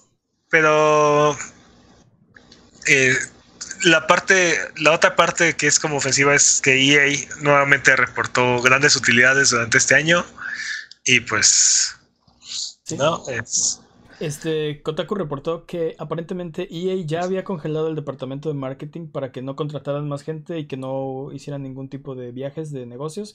Este, desde el año pasado ya estaban esperando estos despidos, desde, desde octubre, finales del año pasado. Y eh, por ahí entrevistaron a alguien de uno de estos departamentos y que, dice que, cree que mucha gente se va a sentir aliviada de ya no estar en el limbo. Y eso es terrible, es, algo terrible de, leer, ¿no? Que, había gente que llevaba casi seis meses sin saber si iban a tener trabajo. Sí, sí, ¿no? ajá, ahí nada más sentados, este, congelados, esperando. Pero bueno, terrible como cada vez que reportamos algo así. Vamos con la siguiente. Algo de, sobre todo cada vez que reportamos algo de EA. de EA. Vamos con la siguiente porque no quiero, no quiero que se ponga esto muy sombrío. Y es que eh, en, el, en el PAX, ya ven que Gearbox normalmente tiene como una buena presencia ahí. Estuvieron, Ajá. estuvieron eh, hypeando, como haciendo ahí pequeños eh, destellos de que iba a haber anuncios de Borderlands y ahora ya lo sabemos. Borderlands 3 ha sido anunciado en PAX con un, Nice. con un tráiler nuevo. Yo me, me declaro eh, neófito en el tema. Yo no sé mucho de, de Borderlands. Lo jugué alguna vez con Peps y estuvimos caminando horas por el desierto matando dudes y, y juntando loot. Estuvo divertido, pero no es mi tipo de, de juego. Así que cedo la batuta porque esto es más como de tu estilo Peps. Eh, Pues no hay, no hay mucho más que decir. Es, es, es más Borderlands. Es algo bueno. Definitivamente. Este, dicen que un billón de armas nos esperan en Borderlands 3. ok, quiero que me las cuenten y me las apilen de este lado, por favor. Y, y el recibo, no olvides el recibo. Sí, El re- sí, ni creas que voy a preguntar. Este, y bueno, aparte de eso, anunciaron también el remake de Borderlands 1 para Play 4 y Xbox y PC, Ok. ¿No? Que era el, era el único juego que faltaba de la generación pasada, porque ya teníamos la. ¿Cómo se llamaba? The Handsome. Handsome Collection, sí. Sí, Handsome Handsome Collection. Collection. Ok. Perfecto. También eh, sé que anunciaron eh, un upgrade de texturas para justamente la Handsome Collection. Para texturas 4K. Y que también Borderlands 2 para PlayStation VR va a tener el DLC de- del juego, va a estar gratuito el próximo verano. Así que si tienen un PlayStation VR y tienen Borderlands 2 en VR, van a tener más juego. Eh, pues sí, yo veo como la gente muy emocionada. Creo que eh, ya se estaba esperando mucho, ¿no? Como que ya eh, estaba muy en boga que había un Borderlands 3 que se iba a anunciar, que ya estaba prácticamente eh, listo, ¿no? Y, y ahora es una realidad. Entonces, pues vamos a esperar. No sé si este juego será, será para mí o no, pero ya veremos. Si no, estoy seguro por lo menos que Peps lo va a jugar. Es altamente probable. Lo la pregunta es, ¿lo acabará? La, pregun- la, la pregunta es, ¿lo jugará después de Destiny 2? Digo, de Destiny 2, de The Division 2. Ya, ya estoy, ya estoy chochando muy duro. Vamos con la siguiente. Ahí está la, la gustada sección I Anthem. Ah, ya. I Ah, ya, Anthem. sí. Y es que... esto es- sí. bueno, No, dime, dime. yo tengo una pregunta como que hice en un cierto gameplay con, con Peps es, si Anthem fuera el 70% de bueno de lo que es The Division, ¿qué tan bueno sería? Si Anthem fuera el 70% de bueno de lo que es The Division, ¿qué tan bueno sería? Sería un juego al completo para empezar, jugable. Ah, sí, ya, ya, ya entiendo, ya entiendo. ¿Qué tan. Sí, como a qué se compararía? o- Eh, si Anthem fuera el 70% de bueno, lo que sería de Division 2, Anthem sería de Division 1. Badum, tss. Básicamente sí, sí. ¿Qué, pa- qué parche? No, Este launch de, de salida. Agree, probablemente sí, sí. agree. Ok, vamos con la sección I Anthem. Ah, ya. Y es que ah, Anthem parchó eh, su juego, ahora el parche 1.04. eh, tuvo actualizaciones en sus misiones legendarias. eh, ahora están disponibles las misiones legendarias dentro de Anthem y los cofres Elysian. ¿Qué significa esto? Bueno, las, ve- las versiones, las misiones legendarias son versiones más difíciles de las mismas misiones que ya tienen en campaña. Algo estilo de Division, entonces yo no veo el problema con esto. Solo una misión legendaria estará activa por día, pero se pueden completar múltiples veces. Estilo de Division, nada más que en The Division son dos o tres este, por día. Los cofres Elysian aparecen al final de cada baluarte. Los baluartes son los strongholds para los que lo juegan en inglés, como sé que algunos lo hacen, y se abren con llaves especiales que se obtienen completando los, los daily challenges, los retos diarios. ¿Mm? Dentro de estos, de estos cofres hay eh, objetos para craftear y 67 cosméticos únicos que dice EA que no van a salir repetidos, que cada vez que salga uno va a ser eh, uno nuevo. Único. Ajá.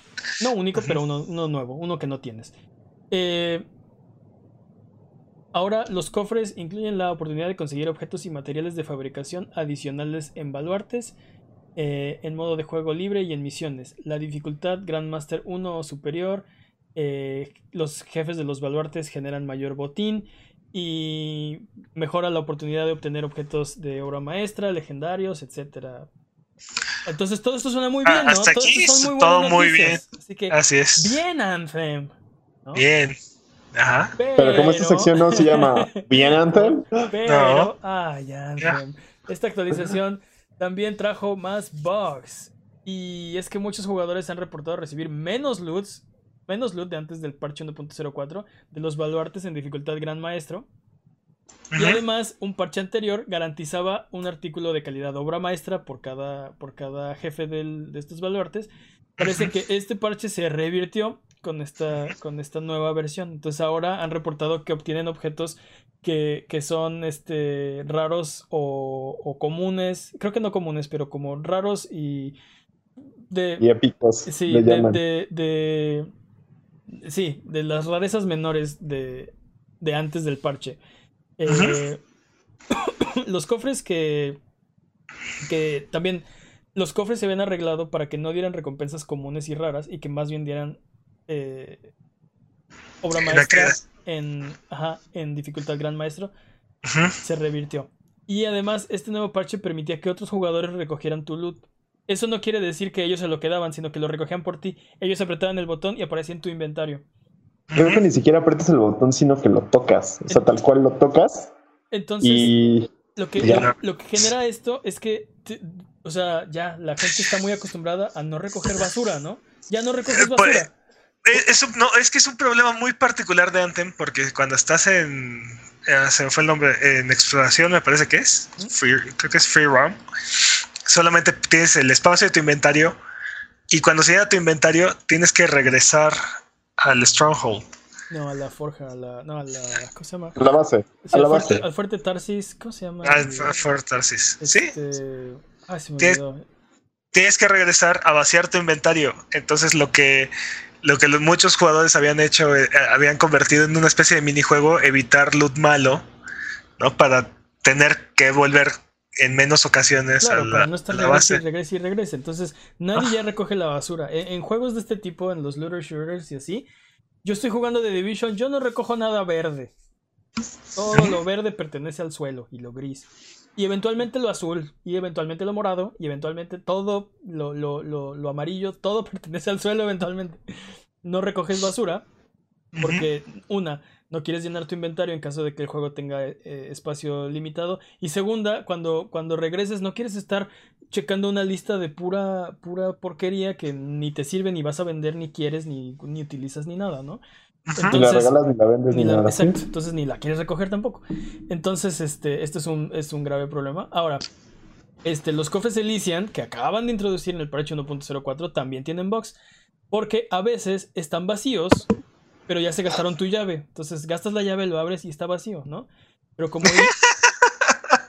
este, Es, entonces, es una gran metáfora. Sí, como, como no te, pero como no te ha dado nada, entonces no lo tienes, entonces te puede volver a salir nada. aunque, Pero- aunque, aunque EA dijo que no iban a estar repetidos, pero pues es que no lo tienes, ¿no? Ahí va. Bueno, este. Lo- es una, es, es un, te, te da una gran experiencia en la vida. Nunca confíes en. Continuemos. Bueno, bueno. Este, pero después eh, el gerente de comunicaciones de BioWare, eh, Jesse Anderson, salió a decir que sí están ahí los ítems, pero no los puedes ver, no, no te aparecen. Entonces había que resetear eh, el juego para ver los ítems que te, que te habían aparecido. Wow, A- ese es aún otro así- nivel de problema. Aún así, algunos Es- usuarios reportan que no están sus recompensas de Elysian, pero recuerden que también te pueden salir objetos para craftear. Entonces, si no ves alguno de los 67 ítems únicos, es que no te salió, ¿no? Dios. Bueno, Es, ese es otro nivel. O sea, abres el cofre y tienes que reiniciar el juego para saber qué. qué a veces, a veces. Compelling gameplay, por favor. BioWare parchó rápidamente algunos de estos problemas. Eh, ahora los baluartes otra vez te garantizan un artículo de calidad de obra maestra cada vez que, que, los terminas. Y ya los demás jugadores no pueden recoger tu loot. Esto ya está parchado, así fue casi casi instantáneo. La gente se dio cuenta y lo fueron y lo parcharon. Los cofres de Elysian hasta el momento siguen rotos. Pero las buenas noticias es que no estás perdiendo loot. Está por ahí, nada más que no lo puedes ver. Eh, las buenas noticias es que no jugamos Anthem. En defensa de. En defensa de Anthem. este. En defensa de Anthem, este. También a The Division le pasaban este tipo de cosas. Y es que, como no es únicamente un equipo el que está trabajando en, en las actualizaciones del juego, están utilizando una semilla, por así decirlo, una versión anterior a la que a la que los jugadores ajá, a la que los jugadores están usando entonces cuando parchan el juego parchan de regreso ciertos bugs o ciertos errores que ya se habían corregido sí pero hay muchas herramientas de, de, configuration management y o sea no no es un no es un no, total, totalmente de acuerdo no es algo que, que debería ser aceptable o, o esperarse pero es algo que le ha pasado a otras compañías y te digo le pasaba mucho a The Division en sobre todo al, a la mitad del, del, de, su desarrollo, por ejemplo, por el, ahí por el parche 1.3 más o menos. Sí, pero bueno. Les pasaba mucho. Este Anthem, el, este juego de entomología. Eh, eh, Les digo que es un juego Zen, ¿ves? Abres un cofre y está vacío. Está vacío para que entiendas que, lo no material no es necesario, ¿no? Así es. Sí, es un juego de entomología porque tiene todos los bugs que Ok, vamos a vamos con la siguiente noticia. Y es que el eh, noticias de CD Projekt Red, porque tuvieron un ¡Oh! tuvieron un financial financial 3-2 financial call esta semana. Y para sus inversionistas, el presidente Adam Kicinski dijo que la percepción de, de, Cyberpunk 2077 ha sido muy buena y dijo que este E3 será el E3 más importante de todos los que ha tenido CD Projekt Red. Y han preparado un show muy fuerte este año y dice que el equipo espera que este 3 sea mejor que el anterior. Y el anterior, pues para ellos fue muy bueno, ¿no? Sí. También el siguiente proyecto después de Cyberpunk 2077 ya está en marcha. Y la compañía mm. quiere ir más allá de los gamers. Quiere salir como del terreno de, de gaming. o sea, quiere ir por Andrew Zapobrowski. No sé. Porque él no es gamer. A darle más dinero, no estoy seguro. Eh, la compañía también crece a un paso de 100 desarrolladores por año. Y la posibilidad de que Cyberpunk sea un juego intergeneracional todavía está sobre la mesa. Existe la posibilidad. Eh, hablaron también de que ahora podían crear unos 250 empleos adicionales porque adquirieron una propiedad de unos 3.000 pies cuadrados para espacio de oficinas. Entonces pueden... Están creciendo a un ritmo de 100 desarrolladores por año. Pueden seguir creciendo eh, creando otros 250, eh, bueno, tienen la, intención de crear otros 250 puestos para hacer, seguir haciendo más juegos. Ahora, la pregunta es, el siguiente proyecto de CD Projekt Red está en marcha, eh, de acuerdo a, este reporte, ¿no? 2029, Sí, sí, 2080, pero ¿qué, va a ser? Esa, esa es la pregunta. Pues Muchos, muchos, este, hay como rumores de que es una. Volvemos a The Witcher. Volvemos, volvemos al mundo de The Witcher. es, es, un open world.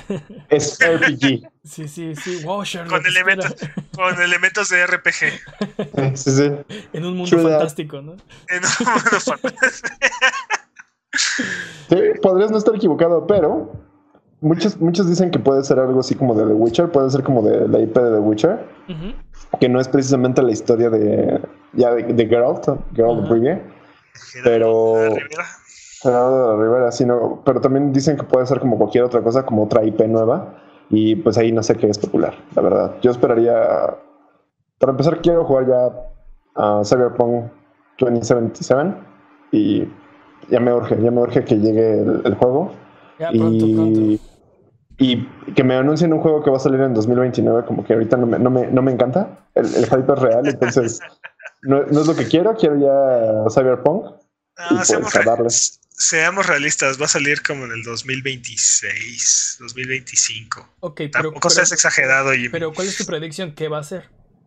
Pues mira, este, The Witcher es un juego medieval, Cyberpunk es un juego futurista, así es que probablemente sea algo tipo Watch Dogs.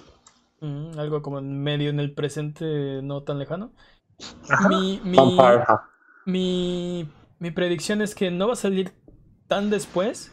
O sea, si están contratando 100 desarrolladores por año, eso quiere, eso, eso, eso, eso es un- todo un equipo de desarrollo cada año. Es correcto. también. Entonces yo esperaría que saliera antes. Yo me imagino que por ahí del 2021, 2022.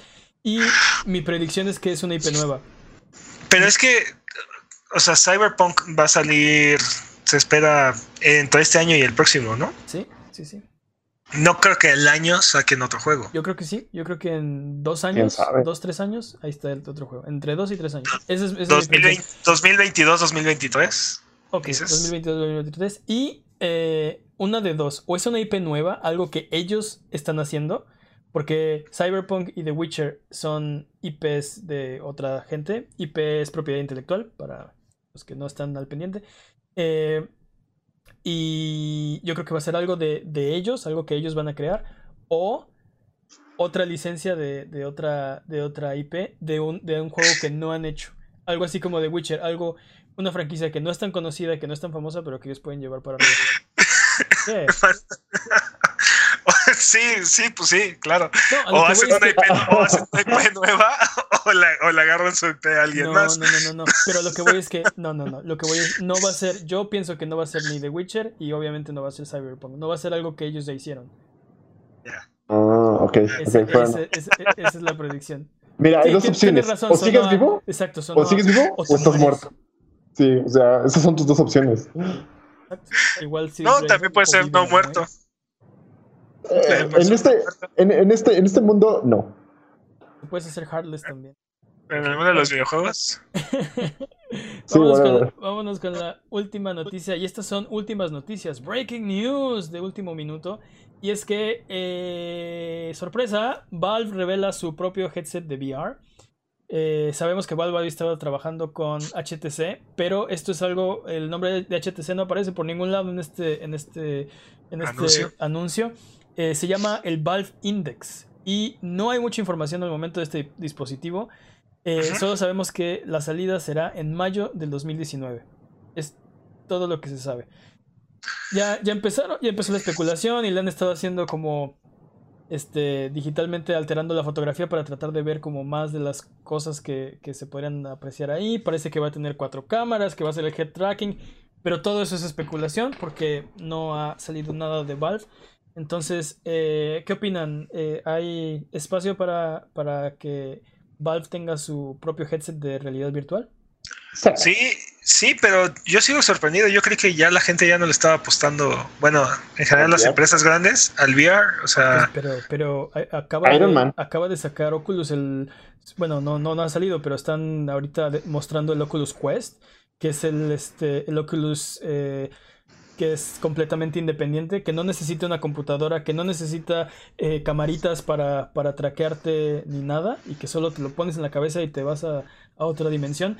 Eh, el Sí, PlayStation pero- VR, el State of Play, estuvo fuertemente cargado de, de juegos de VR. El 70, 60, 70% de los juegos eh, tenían o eran en VR o tenían un componente de VR. Está, yo no veo cómo dices que ya no le están apostando al VR. VR Pues- so hot right now. no- So ah, hot, so hot, Ana. So hot. mi punto, mi punto es, o sea, a, a diferencia de cuando estuvo la fiebre del VR, ¿no? Que cuando salió el Vive, cuando salió Oculus, cuando nos estaban anunciando el PlayStation VR, estaba en todos lados, toda la gente lo estaba lo estaban anunciando y lo estaban hasta los celulares en aquel entonces este Google Sí, con sí, Carbox Sí, y sí. se ha vuelto se ha vuelto más bien como una especie de side project, un proyecto como alterno que las compañías siguen alimentando como poco a poquito, pero no ya no le dedican todos sus recursos, es es como un producto nicho. Pues La no, verdad- no me sorprendería si Sony sale con el PlayStation 5 y el PlayStation VR 2. No me sorprendería en lo más mínimo. A mí sí me gustaría como sea- tener un acceso más, más integrado al VR. La verdad es que el VR es algo que a mí sí me llama mucho la atención. Y me parece interesante que Steam lo saque. Creo que podría aprovechar mucho su comunidad de mods y hacer cosas interesantes con el VR para Steam. Eso, Digo, eso sería muy cool. Steam, fue de, fue, Steam fue de los primeros en adoptar el VR. Este, acogió completamente tanto al Vive como al Oculus. Este, eh, le- y los, los apoyó bastante. Eh, pero te digo, yo no, yo no siento que. O sea, me, me sorprende seguir viendo compañías como, como Valve entrar, ¿no? A- a- o sea, ver nuevos jugadores dentro del terreno de VR. Porque te digo, yo siento que se volvió como un proyecto alterno. O sea, sí, Sony eh, lo está, todavía sigue sacando juegos y lo está apoyando, pero no le está, no lo considera como su, su proyecto principal, ni siquiera como. No- Vamos no a ver te- qué pasa, porque para mí, si, si, si Valve y Sony y Facebook, bueno, Oculus, este, están como invirtiendo fuertemente en VR, hay algo que no estamos viendo. Yo creo. O sea, definitivamente es el siguiente paso en, en- en la interacción, Inversión completa, ¿no? pero. Pero, o sea, por ejemplo, PlayStation ha vendido como 4 millones en dos años este, de PlayStation VRs. Cuatro años. es patrañas por favor pero pero es un es un número muy es un número muy pequeño el, el Vita vendió esa cantidad en un año y lo consideró un fracaso y decidió abandonar la plataforma no entonces no estoy muy seguro cuál es el cuál es el, Sí, el o sea, en, o. Sí, el. el- en qué lugar está el VR más bien no o sea hacia dónde está yendo la industria con respecto al VR Pues lo sabremos pronto porque esto, todos estos proyectos Oculus Quest, eh, el Valve Index y el y si acaso llegara a haber un PlayStation VR 2 serán revelados muy próximamente. Pues sí. Más, más bien a ver, a ver qué hace Valve, ¿no? O sea, ya lo anunció, a ver qué, A ver qué, qué hace y, y qué precio va a tener también. Pues eh, eso lo veremos muy pronto. Recuerden que esto es Sonido Boom, el podcast de Abuget. Si quieren ser parte del programa, pueden mandarnos sus preguntas o comentarios en Twitter a arroba. Manden sus preguntas, propongan una pregunta estúpida de la semana, recomiéndanos un cartucho que desempolvar o simplemente miren nuestros videos en youtube.com diagonal Buget. Jueguen con nosotros en nuestros st- streams en twitch.tv diagonal Buget o sigan escuchando este podcast cada semana en el mismo lugar donde encontraron este. Vamos ahora con eh, RGB, porque tenemos RGB esta semana. Es correcto. Bienvenidos a RGB, la sección donde comparamos las ofertas digitales de las tres consolas y declaramos un ganador. Prepárense para atestiguar la batalla de abril. Tun, tun, tun. En esta esquina, el contendiente. ¿Quién ganó, las- quién ganó el mes pasado? Eh, Este, Xbox. Ah, ok. En esta esquina tenemos el contendiente eh, con el calzoncillo azul PlayStation. Este mes nos trae Conan Exile y The Search. Es correcto. Y en esta otra, el campeón. El actual campeón. El actual campeón con el calzoncillo verde, Xbox. Que este mes nos trae Technomancer, el 1 al 30 de abril. Outcast, del 16 de abril al 15 de mayo. Ghost Recon 2, eh, Xbox 360, eh, retrocompatible, de abril 16 a abril 30. Y Star Wars Battlefront 2, no, no ese Battlefront 2, el otro Battlefront 2, el del El- Xbox original. El bueno. Backwards compatible, eh, retrocompatible, del primero de abril al 15 de abril. Entonces, es hora de decidir quién se lleva este mes. Jimmy, Doble knockout, ¿no? Ah, Doble knockout, ¿no? doble, No, ah, doble no sé. No sé. Yo, te- yo tengo una pregunta que hacerles. ¿Qué opinan ustedes de Conan Exile? Conan Exile, em, no lo he jugado, pero me hace algo interesante. Creo que es lo que, lo que, no sé, lo que, lo que mucha, lo, que la- la- las masas pueden hacer eh, si, si todas se juntan y piensan la misma estupidez, sale un juego como este. Este, creo que, creo que es un juego, eh, creo que es un juego entretenido, divertido de ver, pero personalmente no, no lo he jugado. Es un, es un, es un survival, ¿no? Este. Es un juego de survival. Sí, de multijugador, eh, de mundo abierto, de... donde puedes perder todas tus cosas, este, porque te ataca un dude. Es más, te pueden esclavizar, pueden ¿no? esclavizar, salió la noticia hace poco que meten a jugadores en jaulas y no los dejan salir así de A los, cheater- a, a los cheaters. Sí, ajá. en una jaula, literal, y no puedes salir, no puedes hacer nada para salir de esa situación. Eh, sí, interesante. No, a mí no me suena un. No, no es mi. No es mi tipo de juego. Debe No, ser, debe ser es chi- verdad. tampoco el mío, pero debe ser chistosísimo meterse a jugar. Con, con conocidos, con gente. Hagámoslo. Sí, debe No, ser, ah. súper divertido. Let's, let's do it. Vamos a- hay, que, hay que rolear ese juego y hay que fingir que somos esclavos. Drop No. it. Let's roll that. Sí, tira de Division por un tiempo y vamos a jugar Conan. Let's roll that. Los odio, o sea, lo, lo jugaría con ustedes, pero. Exacto. Charlie Chaucer. Los odio, los odio. ok, Ya. Porque, eh, oye, oye, nada más explica una cosa. ¿Por qué quieres fingir que, que, que eres un esclavo cuando Bueno. de verdad te pueden hacer un esclavo? ujú. Pero bueno, ponte No, ese es aparte. mi punto. O sea, lo que, Des- quiero, lo que quiero buscar es que nos esclavicen en el juego. Ese va a ser la, the goal.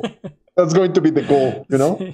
Ah, Ah, se- se- este, ah, se- sí, Senpai me notó, ¿no? Este, sí. esclavízame, Bueno. Senpai, por favor.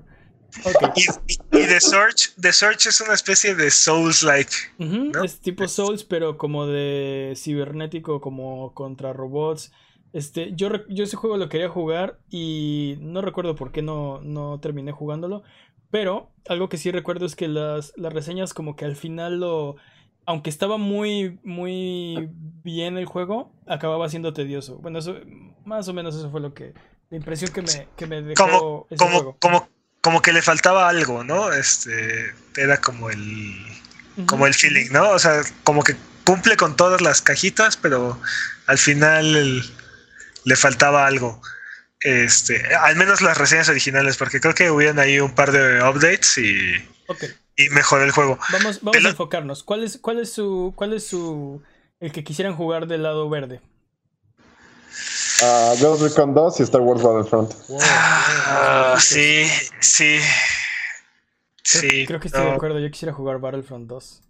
Sí, sí, sí. Este, y del lado azul, ¿cuál sería su, su Conan The Exile. Search. Conan Exile. Quiero hacer una- cada Exile Search? Creo que a mí me gustan mucho los, los, los Soulsborne. Este, pero yo insisto que sería muy chistoso jugar con Exile. Yo solo lo haría, por- yo solo lo haría por las risas, la verdad. Solo lo ¿Están, haría por están eso. listos para declarar un ganador?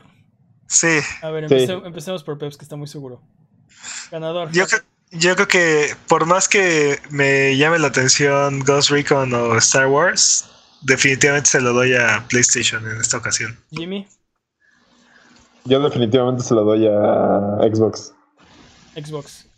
Eh, yo estoy con Peps este mes. Creo que, creo que Conan Exile y The Search son mejor ofrecimiento que Technomancer, Outcast, Ghost, Re- Ghost Recon 2 y Star, Wa- Star Wars Battlefront 2. Y justo lo que pasó el mes pasado, que era, ok, cantidad vence a, a- a calidad, ahora es al revés. Esta, esta es, siento que esta calidad vence a esta cantidad. Así que el marcador es rojo 0, verde 1, azul 3. Yay. ¿Tres? Ujú, Ah, ujú, sí, ganó ya. enero, ganó enero y ganó febrero. Sí. Este, vamos a ver qué sale, qué saca Nintendo y haremos un update al respecto. Me, gu- me- me gustaría decir que sigo sin estar contento de que el lado azul ya nada más da dos juegos en lugar de seis. Claro. Pero pues vamos a Y ver. no, sin compensar ni nada aparte. o sea, Sí, no. sin, sin un, bueno, ya no, o sea, ahora estamos pagando más dinero por menos juegos, básicamente.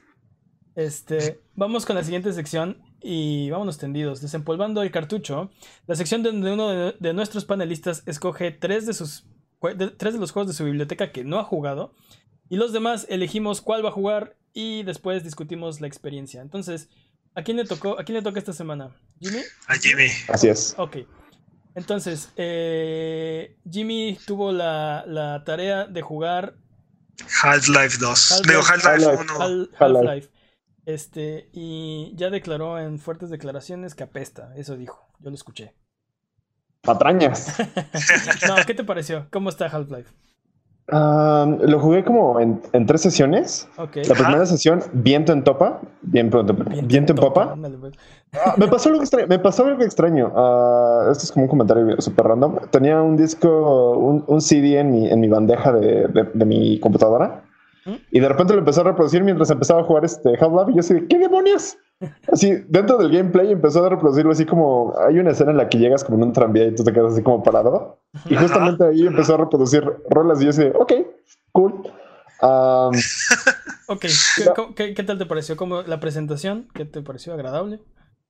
La presentación, pese que ya lleva bastantes años, me gustó, me, me, intrigó. Es como, ok, vamos a hacer esto, ok, estoy este dude, no hablo, pero ok, vamos a seguir haciendo esto. Uh, me gusta mucho como como, la historia de, oh, sí, tienes que ir a resolver esto y de repente, ¡pum! caos, todo se muere, al carajo todo. Ok, pasamos entonces a la trama. Es, un, es, un, juego que, es un juego que ha obsesionado a, muchas generaciones y este, por ejemplo, en la sección del tranvía, como dices, ya ves que hay una parte donde pasas a un dude que está afuera, de, afuera de la puerta. Hay, un, hay una expansión que se trata de ese dude. Y, así, o sea. Hay, como gags, hay como gags, justamente. Hay como cosas así como que vas pasando en el tranvía y puedes ir viendo como qué pasa. Como que si te sientes inmersivo en, en este de si soy una persona que va a trabajar, que lo, que lo acaban de llamar y que va a ir a hacer algo. Y entonces veo a mis, a mis colegas haciendo cosas, justamente. Que, que es un juego que introdujo mucho de ese tipo de, narrativas. Digo, ya hoy en día supongo que no sentiste que hubo algo espectacular o fuera de, fuera de género, ¿no? Pero... Me, me sorprendió mucho el hecho de que para hacer un juego tan, pues, pues ya viejo, conserva cosas que me gustan. O sea, como que no puedo hacer como mecánicas como de cambiar el arma, como de este, los diálogos. Lo único que me molestó a veces de los diálogos es como a veces como que no se escuchan y que me faltan los subtítulos. Pero sí, por ejemplo, eso de que cada personaje te dice una cosa, que, que, puedes interactuar con muchas cosas, que de repente hay ciertos tipos de daños. Eh, tiene cosas muy que ahorita ya, ya las considero como a, a fuerzas tienen que estar ahí que ya los doy por hecho, justamente las tiene. Entonces sí me, sí me sorprendió mucho ese hecho. Sí fue como de, wow, ok, eso está muy interesante. Algo que, eso en cuanto al, en cuanto al gameplay, sí fue como de repente, por ejemplo, en mi segunda sesión, como pasó una semana entre mi primera y segunda sesión, me perdí completamente. No sabía hacia dónde iba. de repente ya no sabía hacia dónde ir y entonces me la pasé dando vueltas como una hora y me mataban y regresaba otra vez al mismo, al mismo checkpoint. Entonces decidí como ir salvando mi juego paso por paso. Entonces fue, fue medio extraño, fue, fue, bastante extraño eso como parte del gameplay. Como al principio todo iba como viento en popa, como que sabía dónde iba, como que siempre este, me estaban generando como retos los, los, enemigos, que por cierto trabajan mucha vida. Y de repente, no, nada, de repente como que me perdí, ya, ya estaban muertos todos, ya no sabía dónde ir, este tenía poca vida, de repente dije, no, como que me ardí y volví a empezar ese punto de salvado para hacerlo mejor. Entonces, esa parte del gameplay como que te reta, pero como que no sabes a dónde vas y no sabes lo que estás haciendo todavía. Está, está interesante, no me encanta, porque sí siento que me pierdo, como que no tengo un objetivo claro. Y pues la trama como que todavía no descubrí bien qué estaba pasando. De repente llegaron monstruos, llegó el ejército, todos me estaban intentando matar, no había como que aliados. Luego intentaba Pero se supone que tú eres el que abre el apocalipsis. Tú eres el que inicia el apocalipsis por, por error y por negligencia de alguien más, pero tú eres el que inicia el apocalipsis. Lo entiendo, pero no, no entiendo por qué todos me, me, querían matar de repente, así como. Incluso, por ejemplo, quería salvar como a otros científicos y de repente así los salvas, avanzas dos pasos y los matas. Y ah, ¿Sabes? Como. ¿Para qué, me, ¿Para qué me esfuerzo? Como, ¿Para qué sigo haciendo esto? Ya. Ok. Pues, ¿y, qué te ¿y qué te pareció? Al final de cuentas, ¿qué te pareció?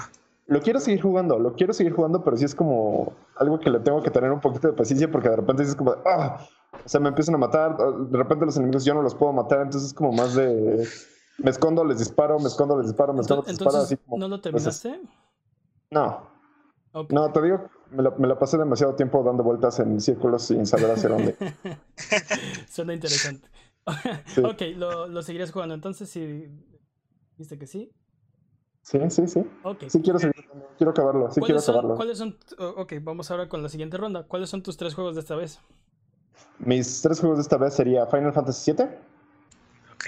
Estoy, estoy muy emocionado por esto de Sekiro, pero no me lo quiero comprar todavía porque tengo como muchas cosas ahí que quiero hacer. Está bueno. Quiero jugar Bloodborne, ya que lo tengo, entonces... ya que no puedo jugar Sekiro, ok. Ajá. Y Just Cause 3. Ok. Mane, tú primero. Ah, pues yo diría que te, te rascaras la comezón de, de, de, Sekiro. El problema, mira, Final Fantasy VII es un juego muy largo. Y en, el, en el tiempo que, que le estamos dedicando a desempolvar estos cartuchos. Bueno, no son cartuchos, son discos y es un código digital, pero bueno. Ya, Eh, ya, ya. el- el- el- en lo que. Cómete la maldita naranja. En el- lo que estamos desempolvando. Digo, Final Fantasy VII es un juego muy largo. Y en el tiempo que le estamos dedicando, no vas a llegar realmente a la parte como. como Chida. chida para decir, ah, sí, lo, lo, lo seguiría jugando. Además de que va a haber un remake.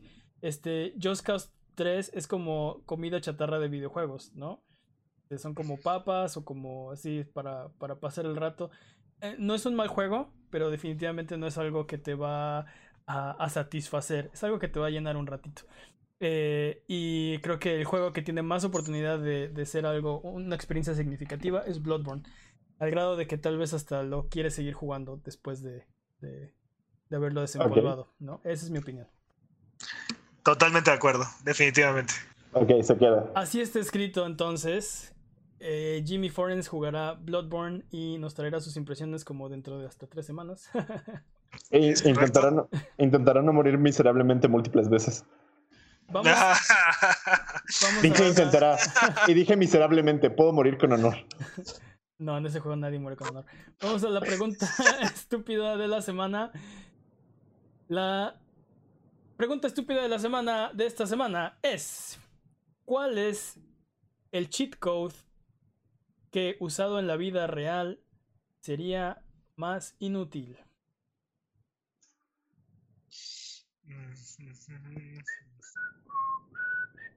Ok. El cheat code que para mí en mi vida real sería más inútil sería eh, balas infinitas. ok, ok, pero no. Pero no. Sí, no tengo, no tengo un arma y. O sea. ¿Dónde, Pero los podrías vender. dónde las guardaría o qué? Pero los podrías vender. Ah, sí, este.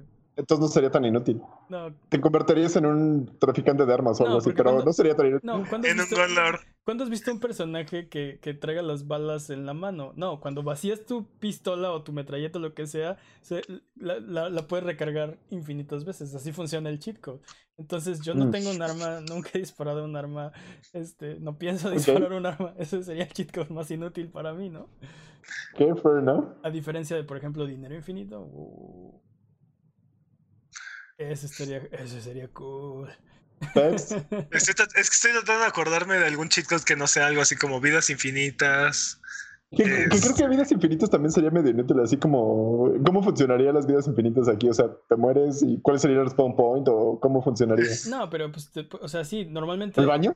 El, el problema ¿El de baño esta, otra vez? el problema de esta pregunta es que normalmente los cheat codes son cosas útiles y normalmente son cosas muy útiles. Entonces es difícil como usar un, o sea, encontrar un cheat code que sea completamente inútil. No sé, uno de los cheat codes que más recuerdo es el de convertir a un perro al, al árbitro del, del International Superstar Soccer. El perro, probablemente Sí. el fútbol sería más justo si, Sí, sí. Eso, eso, eso sería interesante, Sí, así como árbitros. convierto a... Oh, mi equipo está perdiendo, convertiría a- al árbitro en un perro. No, pero los árbitros Eh, perros eh, eran más estrictos que los árbitros humanos. Bueno, según recuerdo yo, que lo- en ese International Superstar Soccer o la versión que yo jugué, Fútbol Colombiano 96. Es, es en serio, tengo muy buenos recuerdos del fútbol colombiano 96. Si alguien tiene una copia, si alguien está viendo este, este, este, eh, eh, viendo o escuchando este podcast y tienen una copia de fútbol colombiano 96, déjenme un mensaje. Yo paso a El su otro- casa. El otro día me, me encontré una versión de fútbol argentino 94, creo que fue. O 90. Creo que nos estamos desviando un poco del tema. No, hablemos de fútbol colombiano 96. Fútbol colombiano 96 es un juego que salió en 1996. De hecho, es un ROM hack, ¿no? Pero bueno. Es- era, eh, un cartucho y era un hack de International Superstar Soccer. Creo que, creo que Deluxe. Deluxe, sí, es Creo correcto. que era el, el hack de. Y Jimmy está aplicándose hace poco. Eh, ok. Si, si, si la. Es que Ah, también sabes cuál otro problema hay. Tiene como 15 años que no, Pues, que no uso cheat codes. sí, porque ahora cobran. ¿O por más? ahora cobran por los títulos. Ok, vamos. Tal vez podamos hacer la, la, la pregunta contraria, ¿no? ¿Qué cheat code quisieras tener en la vida?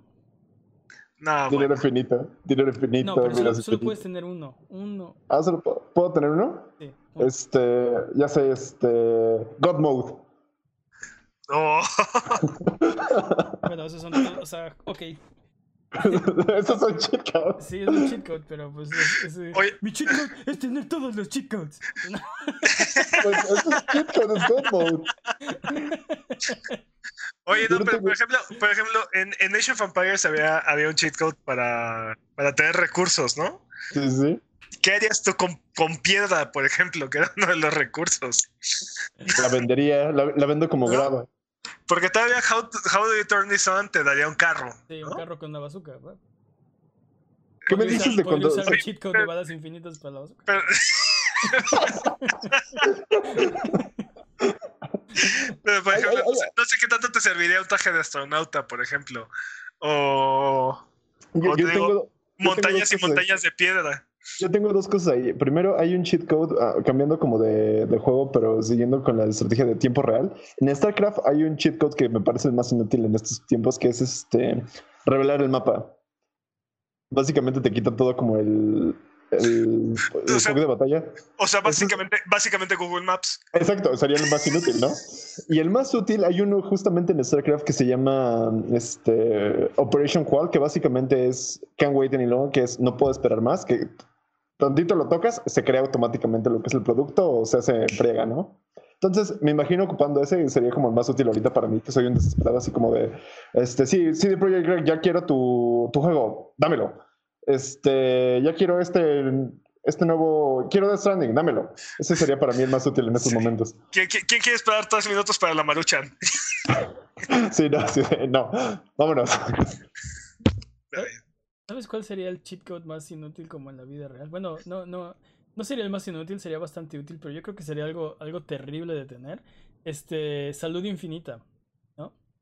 Ah, caray, ¿por qué?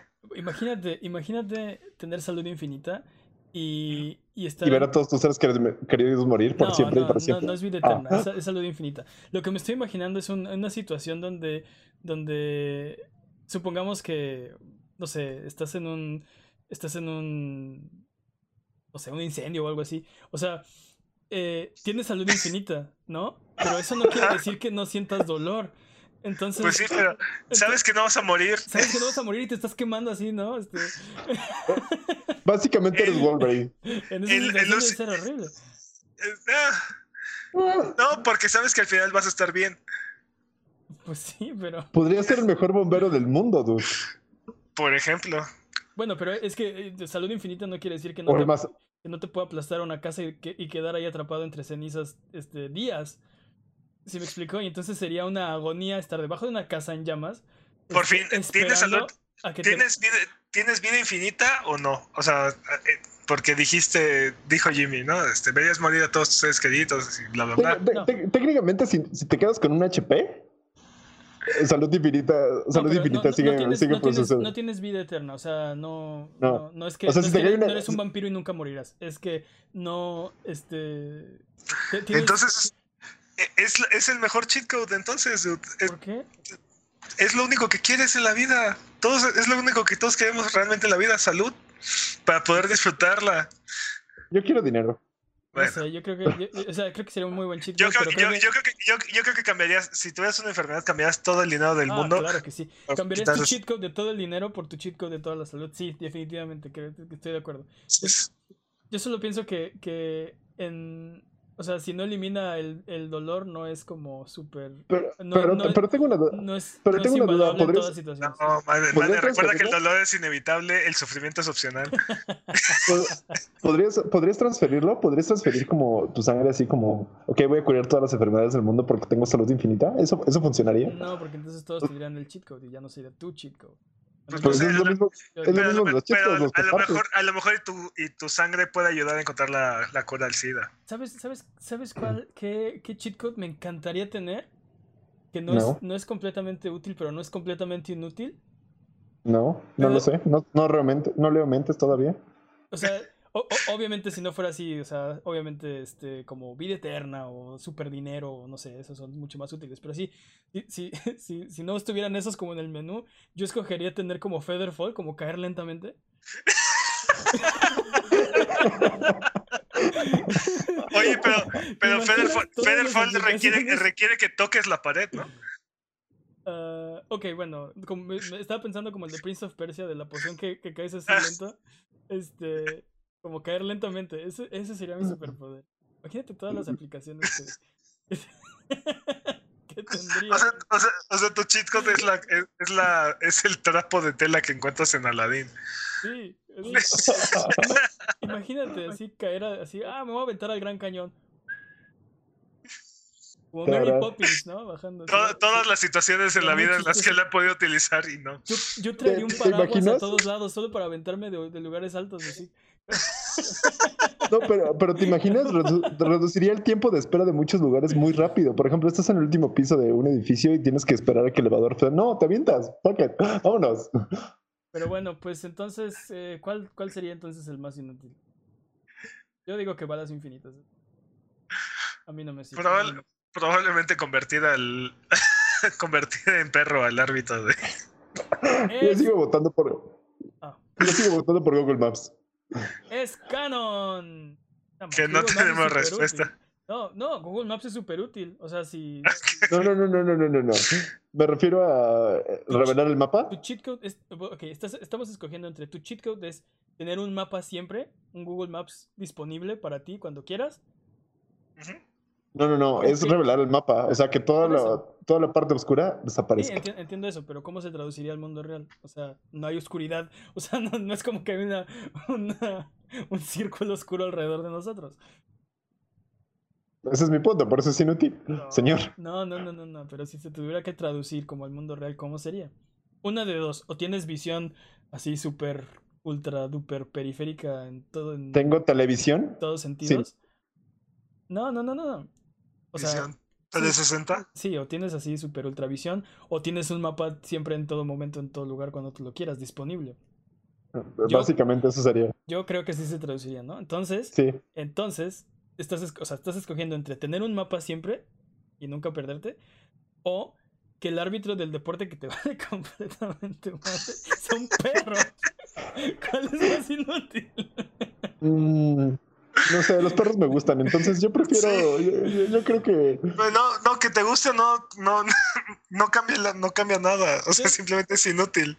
Yo, digo que aunque no hay unanimidad, hay mayoría, así que es canon, es canon que el cheat code más inútil que habría en la vida real sería poder convertir al árbitro en perro. Ah, pues bueno, Abuget, muchas gracias por aguantarnos todo el día de hoy en un podcast especialmente largo.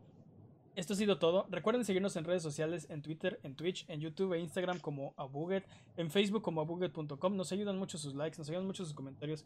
Buena onda. Muchas gracias, Peps. Muchas gracias, Jimmy. Eh, un placer. Por, estar aquí en este episodio extra largo. Y nos vemos hasta la próxima semana. Bye. Bye. bye.